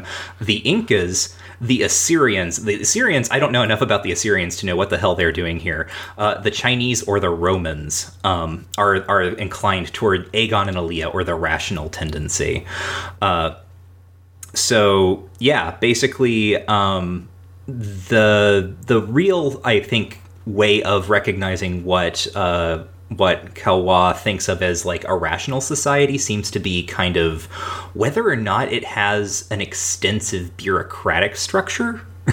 yeah. Yes. Right. Yeah. Like that. That really seems to be um, um, what it is, right? Because the, the the remainder of this chapter is him sort of like doing some really weird and bad. You've already mentioned some of them about like the snake god and whatever. Um, right these like basically uh, shamanistic uh, rituals uh, and sort of reliance on warrior castes and things like that. These are all what mark the the society as dionysian or primitive. Um, and uh, then meanwhile right a, a, society is advanced when it has a kind of bureaucracy in place that is intended to promote healthy competition while also remediating uh, the vagaries of individual fortune, essentially. Um, yeah. And so, for the when when societies transition, I think this is an interesting thing that he says. Societies can transition from the the Dionysian or primitive state into the the rational or modern state or whatever. Um, when they do that, the the shamanistic impulse becomes allegorical, and he says Plato is an example of that. Okay. Yeah, I, I thought that was really. Yeah. Like, I think I think it's really weird for him to be like Plato, right? And sort of like the the foundation of of Western philosophy or whatever is like he's like the remainder of of the shamanistic impulse for like for like western philosophy i guess right? Like i don't know. I think that's a really weird tactic to take right? To make that distinction and be like plato just plato wasn't a shaman. Plato had no religious inclination. When yeah, he very um, much did yeah, I don't know what is. I yeah, I don't know what the claim is about. I mean, it's it's something to, to kind of hear you recount it. This is something I did not write down because I wasn't. Mm-hmm. I didn't think about it. Yeah. But especially your point about bureaucracy and like uh, the creation of governmental structure that minimizes risk or chance. It's mm-hmm. just liberalism. Like he's yes. just saying that that proper civilizations are liberal states. Oh yes, absolutely. That's it. Right? Like uh, like it is. I did. I, I, guess I just did not come to that conclusion until like literally just hearing you walk through it. It just seems so like so limited to me, right? Because right. The, the way that he conceives of all of these like uh, Dionysian uh, civilizations and groups is he only looks at their like very finite religious practices to determine mm-hmm. what those groups are. He doesn't look at like what kind of you know the range of land that they ruled over or the groups that they were in cooperation with or any of those kinds of things right? I mean if you just look at indigenous american groups in the united states these are massive uh, bureaucratically formed groups right? They, they don't have right, the same no, thing they, but i mean it's not liberalism but it is all of these systems of regulation, like, right? Like, I, yeah, no, like indigenous peoples are totally getting getting together and politicking, right? Like, yeah, yes, exactly, right. And it's just like, you know, I mean, I just yeah. Anyway, yeah, it just seems like such a limited it is a limited perspective and i and i know that i myself earlier just read sections about why it's a limited perspective right like he cares mm-hmm. about the sacred he cares about religion he's like the pseudo anthropologist so he's only reading these kind of books of pseudo uh, religious anthropology like i get how he comes to these conclusions but they are mm-hmm. so off the mark as to be comical yes um and uh, something very interesting that I want to point out in in chapter eight, right, is uh, so like to kind of give a broad sketch of the very broad sketch that he gives of of the uh, sort of historical progression of Europe, right, is that it started out as a society um, that was uh, very much uh, given over to chance in the sense of um, it was a, a caste structure, right? Mm-hmm. You were born into either, you know, the nobility or um, the peasantry or what have you, and you just kind of stayed there. Um, and so, like, a society becomes sort of rational or modern when it steps in and is like, okay, we're however you are born, should not have that much of an effect on where you go in life, right? And so, uh, we get kind of this recapitulation of uh, the rise of the modern, like Western bourgeois individual, um, because social stu- social institutions arise that are supposed to like you know help you like to offset the circumstances of your birth. Um, the rise of the middle class, right? People who uh, make money rather than are born into it, uh, at least ideally, um, and uh, so on and so forth, right? So, uh, what happens is a society that um, started out based on the the sort of random chance of birth becomes replaced with a society that is based on a premise of agon right? Everyone is supposed to be as level as they can and they all kind of compete for their individual spot in society to the best of their ability um, their sort of innate ability. Um, however, the core seed of Alea of chance can never ever be eliminated. And this is a problem for him um, because, of course, right, people who accumulate more resources, um, even if they've done that more or less fairly, right, will tend to leave that to their their children, right? And so therefore, like one person's Agon becomes another person's Alea. Mm-hmm. Um, and this makes gambling for Caillois a huge problem. Um, because uh, it sort of invalidates the entire ethos of, of good, honest work.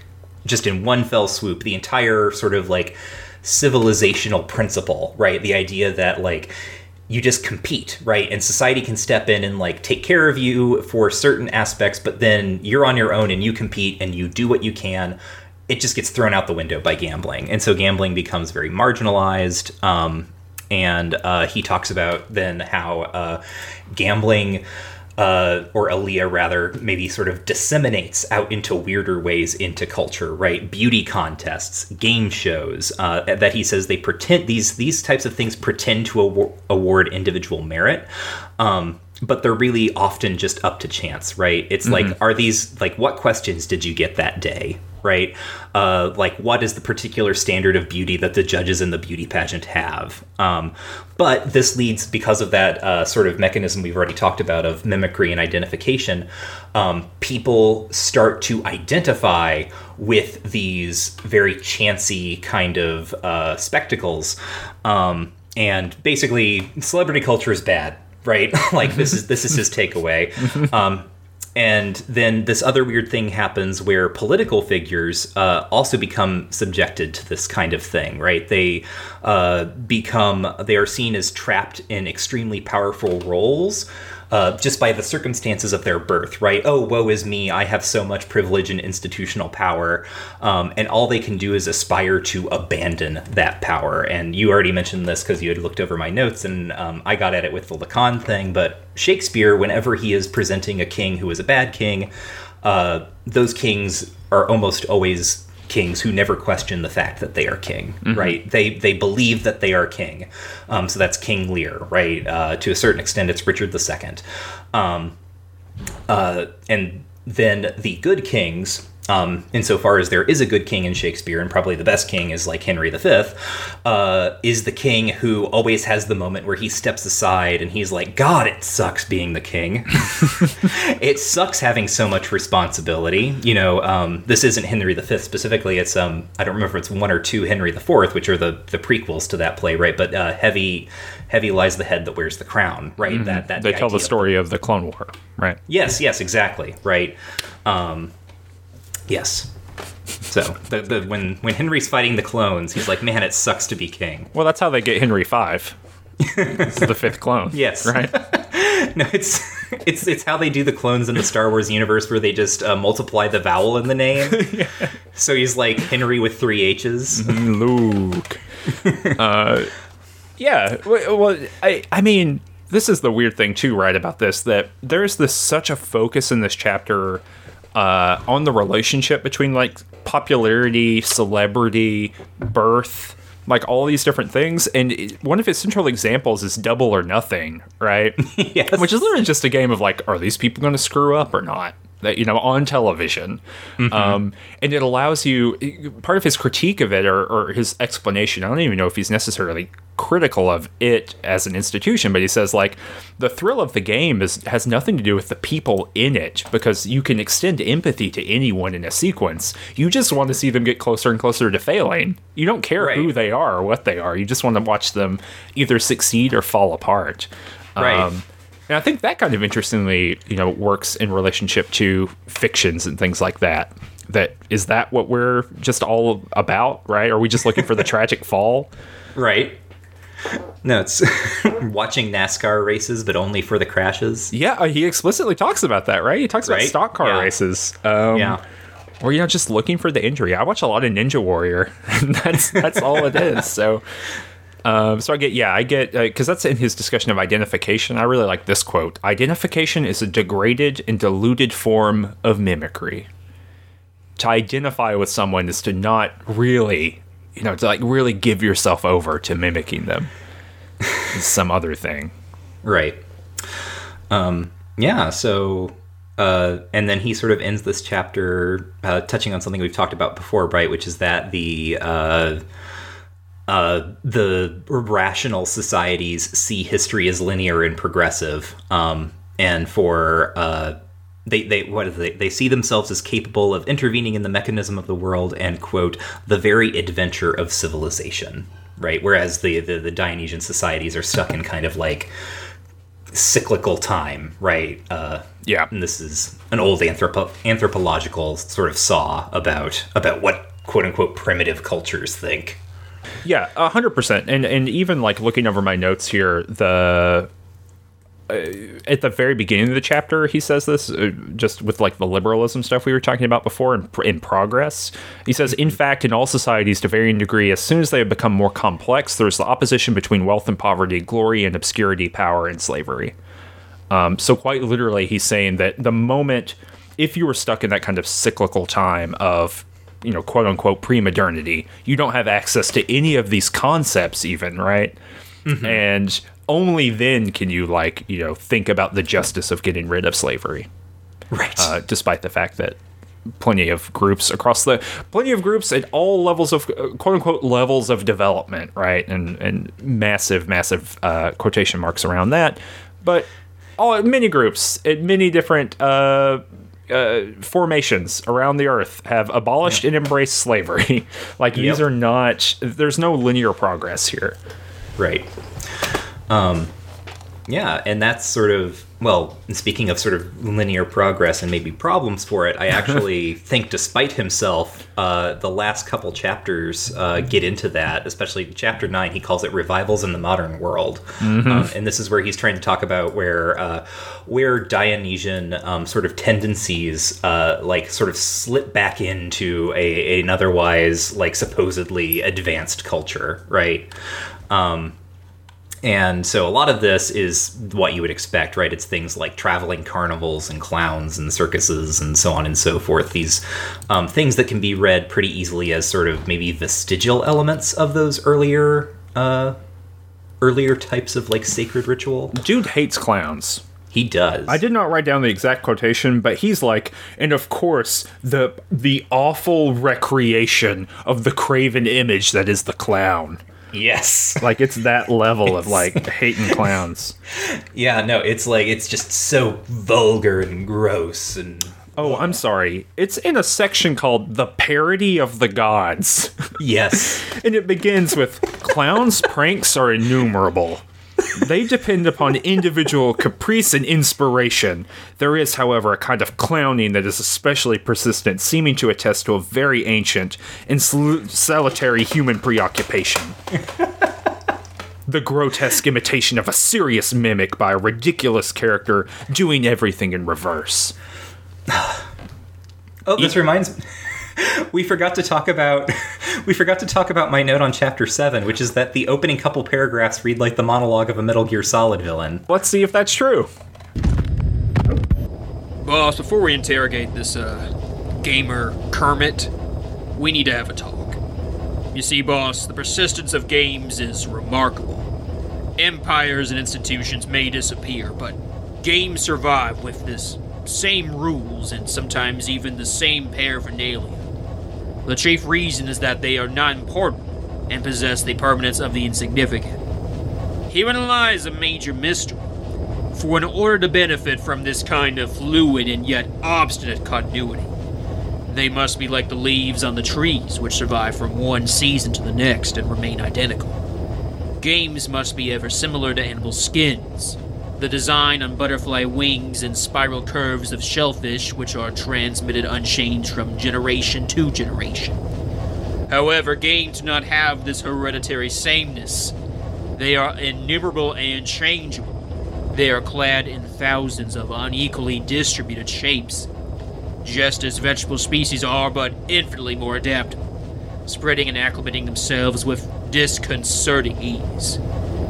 Boss, their diffusion does not remain determinate for very long. Yes, so uh, yeah, that's that's how chapter 7 opens and the entire time I was reading it, I was like, wow, this sounds like something Revolver Ocelot would say. Mm-hmm. I So I, this is the other thing about Caillois that is this is the other great thing about mid-century writing is sometimes people just say really weird things about games and culture and how horrible clowns are. Mm-hmm. Yeah, you could you could be you could be Twitter petty in a 200 page book in 1958. Y- y- like you could be like clowns are a social evil. in this essay, I will. and no one, I mean, maybe someone better than I, but I've never read The Defense of Clowns. That's a response to this, so. No, no. But yeah, the, the, this revivals chapter is basically just like uh, interesting moments of quote unquote pre modern or Dionysian cultures popping up in contemporary European culture. Mm-hmm. Um, yeah, I, I wrote, so he actually starts talking basically about video games here without without knowing it, which I think is interesting.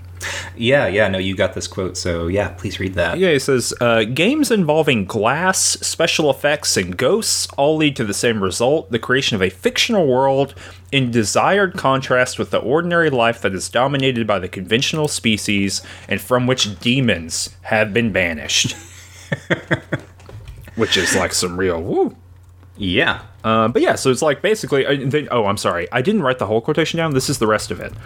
Uh, the disconcerting reflections that multiply and distort the shape of one's body, the hybrid fauna, legendary monsters, nightmarish defectives, the grass of an accursed surgery, the sickly horror of embryonic gropings, larvae, vampires, automatons, and Martians. Uh, supplement on another level the wholly physical thrill by which the vertiginous machines momentarily distort one's sensory stability. So basically, he's saying like if you play Skyrim, you are going back in time. Like you are you are anti-progressive. Yes. The video games are bad. Yeah.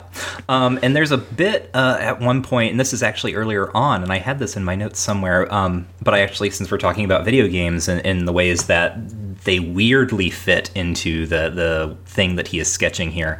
Um, at one point earlier on, when he's talking about how games are uh, rule based and make believe, um, he also makes a sort of minor point that they tend toward one or the other. Um, so, like, uh, and this actually, you know, this sounds very much like Juul, I think, actually, um, from episode one, where something like chess is very rule based, and there is sort of ostensibly like there is a narrative about like what's happening in chess right? It's sort of the the it's a very very abstracted battle of two armies or two forces. Um but you know you're, no one is playing chess for the story. Um, whereas uh, you know there are games that are less rule based uh, but are far more um, make believe uh, sort of ready. And that's something like traditional theater right? Uh, where the rules are sort of sit in your seat and be quiet and watch what's happening. Um, but in the meantime you can imagine all sorts of crap. Yeah. right. Um, so what I think is interesting is that uh, you know games as as like games of course right can have uh, those variations. Um, you know there are some games like say like tetris right that is going to be uh, more primarily an expression of a set of rules and versus something like um, I don't know, what if I Kentucky Route Zero, right? That is much more about experiencing that narrative and that make believe. Um, but also, games are video games, I should specify, um, I think are uniquely positioned to trouble that very division uh, that, that he kind of sets up. Yeah. Well, it, and if only because I, it, it's interesting. I was just teaching um, Patrick Crogan's early essay on Blade Runner, on the Blade Runner video game. And he makes the argument that the Blade Runner, the Blade Runner video game, the it's 1997 um, Westwood game. Uh, it's like a 2D adventure game. He says he makes the claim that it is quote more Blade Runner than Blade Runner because it, it you know Blade Runner is about constriction and social condition and who gets to determine who gets to live, things like that. And the Blade Runner video game is doing that, but also on a meta level of who gets to construct this world and the rules of the world, right? You know, this kind of a, a question or a, a, it's a statement and a question that seems very apparent to, to anyone who's like really thinking about video games, right? Because of course Yeah. they're programmed, they have specific capabilities. Um, but that's kind of like a problem that Caillois can't get to Right. because in uh, you know at the end of the day any game that is a non-digital game or 99% of games that are non-digital games if you would like to suspend a rule you can just suspend the rule right? Right. so if knights knights move like pawns now right? It, Right. it would not make chess better but you can do that. There's nothing to stop you from doing it. Um, and so there's this additional layer of complication and interaction and construction that happens with video games that yeah Caillois can't can't deal with i think Right. he doesn't have the tools. He doesn't. He doesn't know to know. This book doesn't end on like a conclusion. No. But it, it doesn't. There's not a conclusion to the book. Like it's not like, and here's what I meant the whole time. Uh, it's just like it just ends by being like, yeah, sometimes these other forms of game show up in in our forms of game. The the end. The end. Um, I'm looking, yeah, here in the translator's introduction to see if these are appendices that maybe got added later, because he, because the translator does say that uh, that Caillois was like helpful with the translation um, and helped suggest like American versions of some of the games, but it does not say here that uh, that these appendices are new for this or you know were written specifically for it. So I don't know. Yeah, they're very strange. The first one is just about Alea. Yeah. Well, and here's the actually they're both about Alea, right? Yes. Well, the second Right, one's and- about like our approach to Alea. Right, right, right. But like Yeah. that's what's interesting about this is Yeah. that like sort of revivals feels like it should have been the last chapter, sort of, and then he's just like, and by the way, here's two more chapters on this other thing. yeah. Here's two more chapters oh. on like things that are complicated. yeah. So, uh, do you want to start on the on the first appendix then? Yeah, sure. I mean, they're just weird. So, like, the only thing I wrote that I thought was particularly interesting about the first appendix, because it really is just about Alea, and it's about working through kind of point by point, perhaps uh, questions about the context in which Alea emerges. Right? Uh, you, you Right. that, that's a fair uh, distillation. And so, Yes. like, in all of these other contexts, Alea keeps showing up. And so he's just trying to like get some brackets around how that works. And he talks about this long, like mathematical Chinese game. Yeah. That this also- is so hard to follow. Yes, that's also imported as Rifa Shifa in Cuba. Yes. It's like And- a, a different game, or it's the same Yeah. game, but it's an adaptation of the game. Yeah, and again, like I don't know how accurate he is in being describing this, but it's like and it's so hard to follow. It is like a combination of the lottery, bingo, and Mad Libs. Yeah. yes. Like, and if you are listening and you just thought, I don't know how those three three things fit together, you're about on the same page as me because I have no idea how this game works. Really. No, I'm very interested in it, and it is like this is a point where where you would, with a little bit of like thinking about colonialism and history, this be- mm-hmm. can become a very interesting chapter. I would love for someone to take this appendix and lift it out and just do all the work of explaining why the hell this exists, because. You know, so we have Cuba, we have the importation of Caribbean slave labor that occurs, and then we have a massive influx of Chinese immigrants as like indentured laborers that happens. Uh, there's a book called The Intimacy of Four Continents by Lisa Lowe that's just about this. It's about the Caribbean. It's about four continents all coming together in this weird like capitalist um, swirl moment that happens. And he's pretty explicit about saying like, yeah, if you want to play this game in Cuba, you're going to have to know like very specific local Cuban animals so Yeah. that you can identify them. But yeah, I legitimately it the appendix is an explanation of one game and after having read it, I cannot tell you how to play the game. Right. So far as I can understand, and again, this is pro- possibly, probably totally wrong. Um, there are a series of symbols of animals that are drawn randomly, and they are either on individual like uh, markers or tokens or something, or there are certain tokens that have certain animals in a certain sequence. Um, and these are randomly drawn, and basically what you do is you kind of like place your bet that I'm like these are the these are the um, animals that are going to show up in in this particular round, um, and then whether or not you get them, like sort of you know who who gets them in the closest to the correct order is the person who is the winner. Um, but also there is a kind of interesting like narrative element where. Um, there is a kind like there's and again this is very very unclear, but there seems to be a kind of um, reasoning process for people who are very very familiar with the game who will be like, oh, this animal was chosen, right? This animal was drawn. Therefore, the next animal is going to be this animal because those two types of animals like live in the same climate or something. Mm-hmm. Right? Like there is some sort of real world connection between them, and so that is going to be the next animal in the sequence.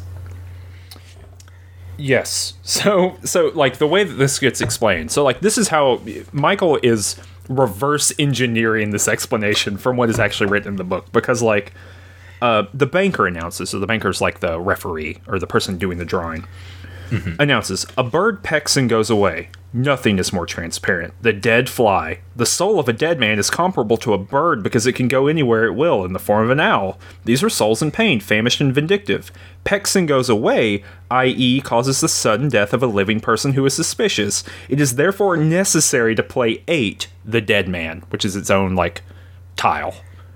So through Right. through like this allegorizing and cultural narrative process that also has numbers involved, you are supposed to get from what the announcement is and what the card is that or the the tile is that's drawn that you are supposed to then play the dead man to make an optimal mathematical output for yourself.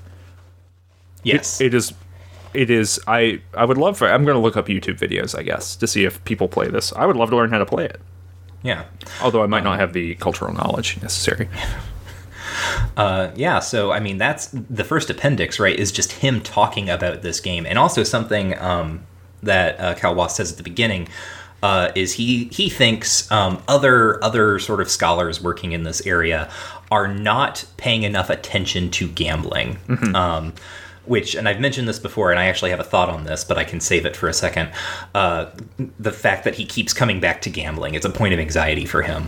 Um, but uh yeah so he is basically saying like you know we as scholars whatever the heck he is calling himself right philosopher or just like sociologist or what have you um, need to pay attention to gambling more than we have in the past because and this is where he goes into uh, the second appendix, right? Um, there are these other disciplines, um, psychology and mathematics, especially, that very treat games very seriously and have derived very profitable uh, intellectual models from them. Right, so that's what um, sort of the, the second appendix is about is sort of like uh, the ways that uh, games are used as models for uh, sort of psychological experiments or thought experiments. Um, and also, uh, you know, mathematical uh, approaches to games, which is, you know, from whence we derive a lot of like probability theory and what is called game theory in economics um, as a kind of fusion between psychological and mathematical uh, gambling, essentially. Yeah, yeah, and a lot of this like is familiar to people. Like if you read through the Astrid Ensslin book, uh, or even the Espriul book, you'll see a lot of the same names. So like, uh, Kawad d- dives back into Schiller. Um, We see a lot of the same kind of stuff uh, Right. happening here. Animal play. Uh, I do think so. Like two quotations, I guess, from these two things that I think are interesting, really quickly, um, and then and then we can hear your big thought about gambling. Yes. So one that just kind of kept coming up in the Discord uh, for for Game Study Study Buddies that people thought was interesting is this little section about communism in agon. Yeah, yeah. I don't know why. Like literally, so it's like the first seventy five percent of Appendix One is about this this game in this Chinese game in Cuba, and then it's like two little subsections that are just like and and also and another thing. Uh, excuse me. Um, and so the first one's about communism, and he's like, he says, let me find the right thing here. Okay. Um, it may be debated whether it is proper in dividing the revenues of the state to pay each according to his merit or according to his need, but it is certain that payment would not be according to birth or chance. So in communism, it's not because you are the uh, the king's son that you get a house; it's because you need a house. Okay, whether that whether that works in practical communism or not is beside the point. I think uh, the reason is that uh, equality of effort must be unitary, so everyone needs to put in the same amount of effort. The criterion of justice is work performed. You know, so w- what you put in, you get out. It follows from this that a regime that is socialist or communist in character tends naturally to rest entirely upon agon. In this, it satisfies, sa- satisfies not only its principles of abstract equality, but also is deemed to stimulate, through the best possible rational and efficient utilization of abilities and skills, the accelerated production of goods, which it regards as in principle, if not exclusive, vocation. So the the the the Europe the Western narrative, capital W Western narrative about the failures of communism, right, is that because there is no uh, there's you would have no rational self interest to put in any more than the bare minimum. Right. You Communism- have no reason to compete. Exactly. you have no reason to innovate, to be creative. Exactly. So for for those reasons, that, that's why communism fails, right? There's no reason to put anything into the system because everything is provided for you. But mm-hmm. Caillois, I think, really beautifully says no. In fact, it is only competition. It is only your worth being put into the system that produces a system that takes care of you. So he's saying that in fact it is the ultimate competitive system in that you need to provide for yourself and everyone else. Yeah. I think that's a I think that's a powerful defense of communism. Weirdly enough, at the end of this book, And it, uh, weirdly enough, also connects, I think, to um, the point that I was going to make about why I think gambling is such a um, anxiety for him. Um, precisely because he has this kind of uh, liberal progressive narrative of, of the evolution of society, right? We, we start in uh, Dionysian or primitive times, and gradually the society comes to light, and we leave behind, uh, you know, shamanism and uh, doing a bunch of drugs and speaking to the gods, and we become rational actors. Um, but he says, uh, you know, earlier that the the sort of like happenstance uh, can never be fully eliminated in in this sort of society, right? So there uh, is always a kind of element of fate or chance or gambling just by who you are, right? How you are born, you know, uh, what your socioeconomic class is, what your skin color is. Although he's not going to talk about that, um, uh, but uh, things like that. Um, really put you in uh, the sort of the wheelhouse of fate of chance. Um, and this for him i think results in gambling still existing in these societies because it feeds the sense that like if things had just gone differently if these impersonal mechanistic forces of the universe had worked out in just a slightly different way i would have a much better life. Mm-hmm. And gambling is kind of the way of recapturing that. Yeah, um, and this ties into something else he mentions, right? Gambling is a path to superstition. Um, and superstition is a thing that he associates with the Dionysian culture. So for him, uh, it the this this weird anxiety that Caillois has about gambling um, is because it is symptomatic of for him, although he does not necessarily recognize it this way, as sort of the the um, insistent like remaining presence of what he thinks is a kind of historical mode that should by all rights be surpassed. Yeah, right? Um, so like uh, you know and this is also like this is actually a huge thing in uh, in english uh, culture really about gambling anglophone culture because um, if you go into 16th and 17th century writing about gambling and why it's a sin um, sort of the uh, the sense for these writers in this time is that gambling is is sinful because um, it leads you to think uh, in one mode, right, that you can wrest control of the world from God. Right, because of that superstition, and then also once the Protestant Reformation happens, if you're in a pro- if you're in a, a, a Protestant country, um, the superstition becomes uh, basically a code word for being Catholic, so, and that is where a lot of um, sort of in in Protestant countries, especially where good hard work is supposed to be the the center of what you're doing, um, where superstition and gambling and Catholicism and sort of like uh, reward through efficacious like metaphysical action. Um, really kind of like collapses this this whole sort of idea that we were ever modern yeah. And I guess that there's something to the fact that you know he's writing in France, he's writing in the post-war period. There, there is a decided disenchantment of the world that's going on, um, and yet he keeps kind of drawing on these grand universals of of enchantment, basically, and and the relationship to human enchantment. Mm, I, yeah, I don't I don't have a point to make with that, but just to say that like this clearly is such a big concern for his, and I guess like of course because he wrote a book about the sacred, or you know what I mean, like yeah, Yeah. But uh, it's interesting that th- that doesn't appear in its more I don't like metaphysical form here, right? Yeah, Um, I just punched my mic. I'm sorry. You're just so angry. Yeah, He's mad about like, "Ugh, gambling.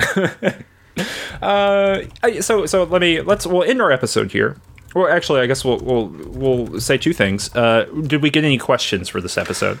Uh, we got one question from Daniel Joseph, which is, uh, would uh, Caillois like bridge? Uh, yeah, yes, Yeah. All right. So maybe we should actually explain for people who who aren't Dan um, what that question is about. Um, uh, Huizinga hates bridge.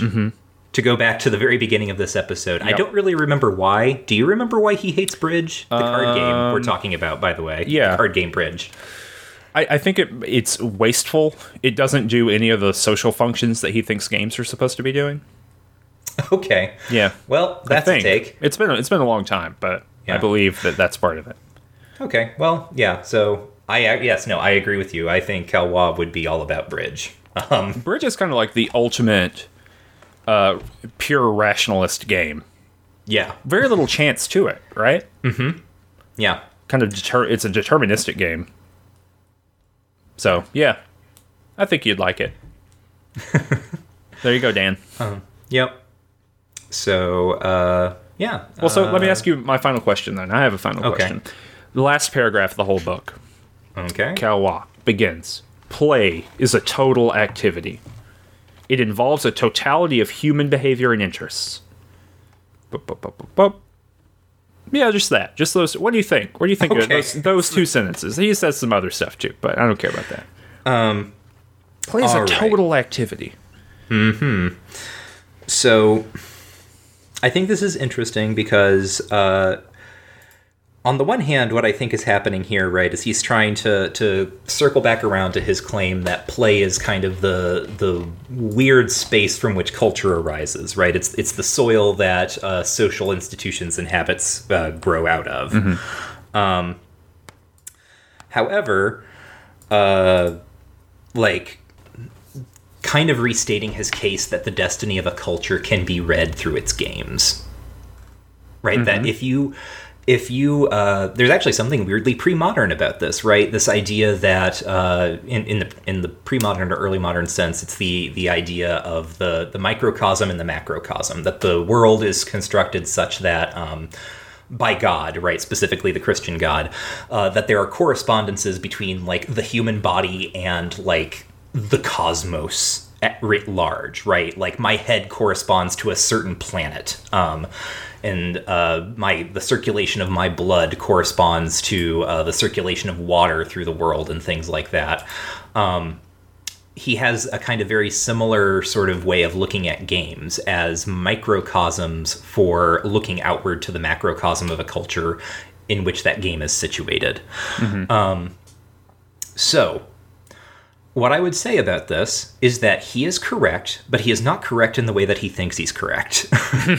um, by which I mean, right, he is correct, I think, in the way that, like, you and I, and, like, anyone who has, like, a knowledge or a background in cultural studies, um, would understand a game as representative of a culture, right? As uh, capable of uh, materializing um, certain ideological and thematic concerns for a society at a given point in time as it is historically situated, right?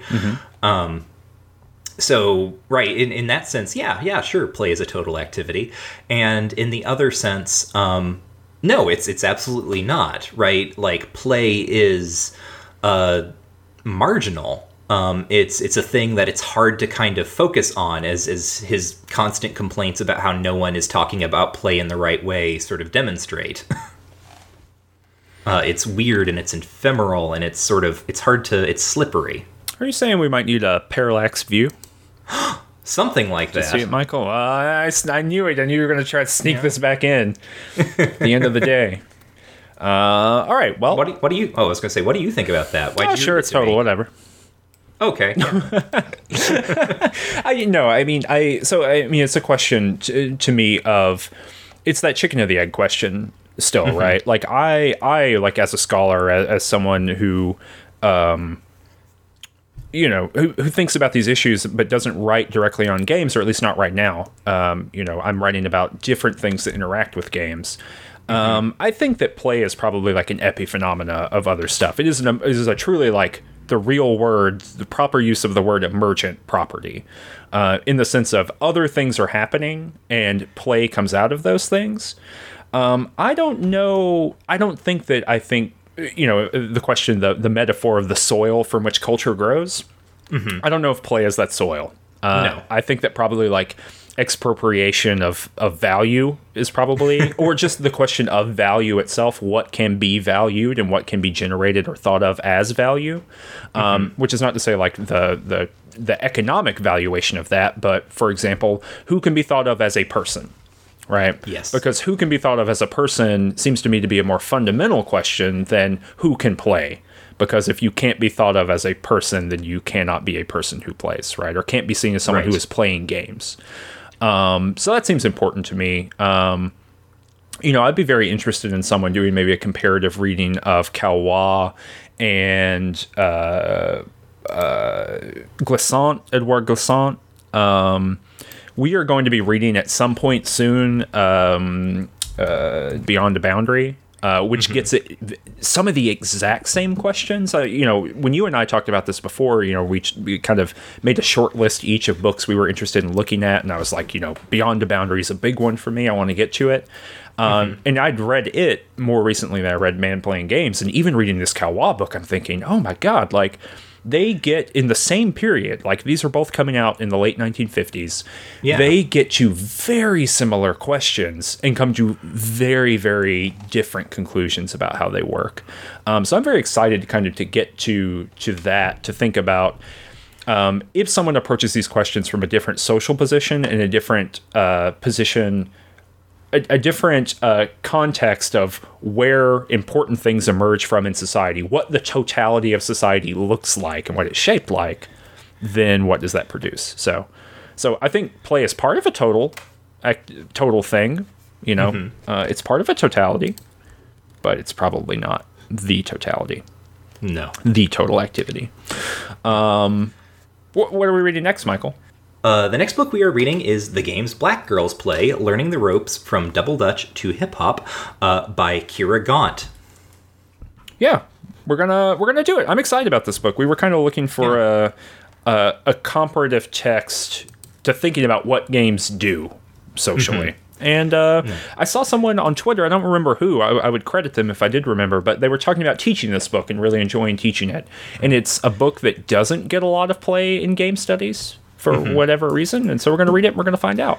Yeah, and I think, I mean, I haven't uh, finished it yet. I read like the introduction, but I think it's going to make a really good companion piece to Caillois because the concerns are the same, but the the way of investigating them is is much better, and the conclusions are are much firmer. It seems like. Oh, okay, good. Yeah, I'm, I'm looking forward to it. So, yeah, if people are interested in, in getting that, well, of course, I'll put a link in the uh, description down below in your whatever podcast app you're listening to. You can go down and click it.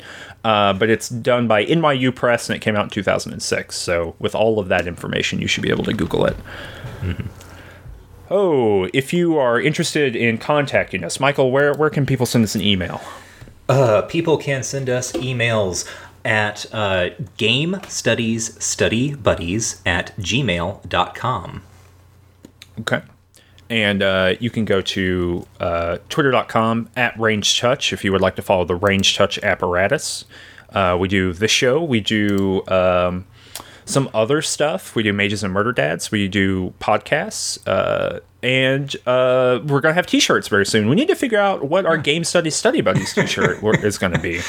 Uh, we'll have to we'll have to open it up to, to the listeners, I think, so they know because I, I don't know what people want out of this show. I, I don't know either, but yeah. So if you were interested in a phrase or a uh, uh, a piece of information that you would like to put on a T-shirt to be the official first game study study buddies T-shirt, it can definitely be that line that that who pulled that out? Was that Keith that pulled out that line? That was Uh, a, about like 48 minutes in. let's let's go to chapter one. Um, I don't. Re- oh, who was that? I don't remember. Um, but you- that might be a good one to put on there. Yeah. Uh, just the timestamp uh, with Yeah. the thing. So anyway, uh, you just let us know what you would like on a T-shirt for the for the show, and we'll think about it. But yeah, there's going to be Ranged Touch in general T-shirts that will be out. Maybe by the time this episode comes out, but if not, certainly by the end of October. Uh, Michael, where can they find you on the internet? Uh, you can find me on Twitter uh, at Warren is dead, and my personal website is correlatedcontents.com. You have any publication? Did oh the uh, your Medium post you did has been since the last Oh. episode, right? You want to plug that real quick? Yeah. Um, uh, well, actually, the really important thing to know is that I, I made a tweet about Danny DeVito um, five days ago, and he retweeted it.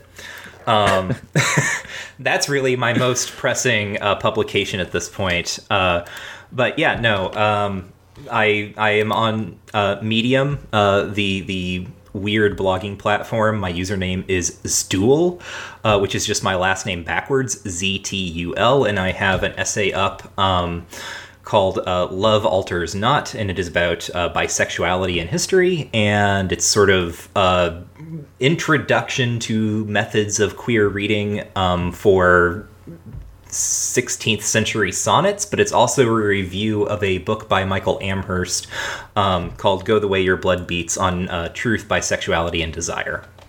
A book that you thought is not to spoil the review, but you think is interesting, but makes some weird turns. Yes, no, it was it was a book that I was extremely excited for, and then it just it it did not do what I thought it needed to do, and I had a lot of complicated feelings in response to it. So go go read that. It's a great it's a great review. Um, if you like listening to Michael more than you like listening to me. If you like listening to me, uh, you can find me uh, at C Kunzelman uh, on on Twitter.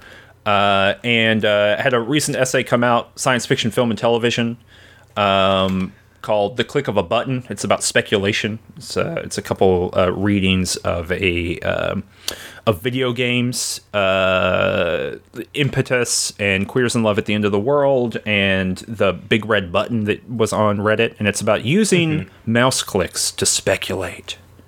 It's real fantastical sounding thing. So that's that's my most recent thing that's out.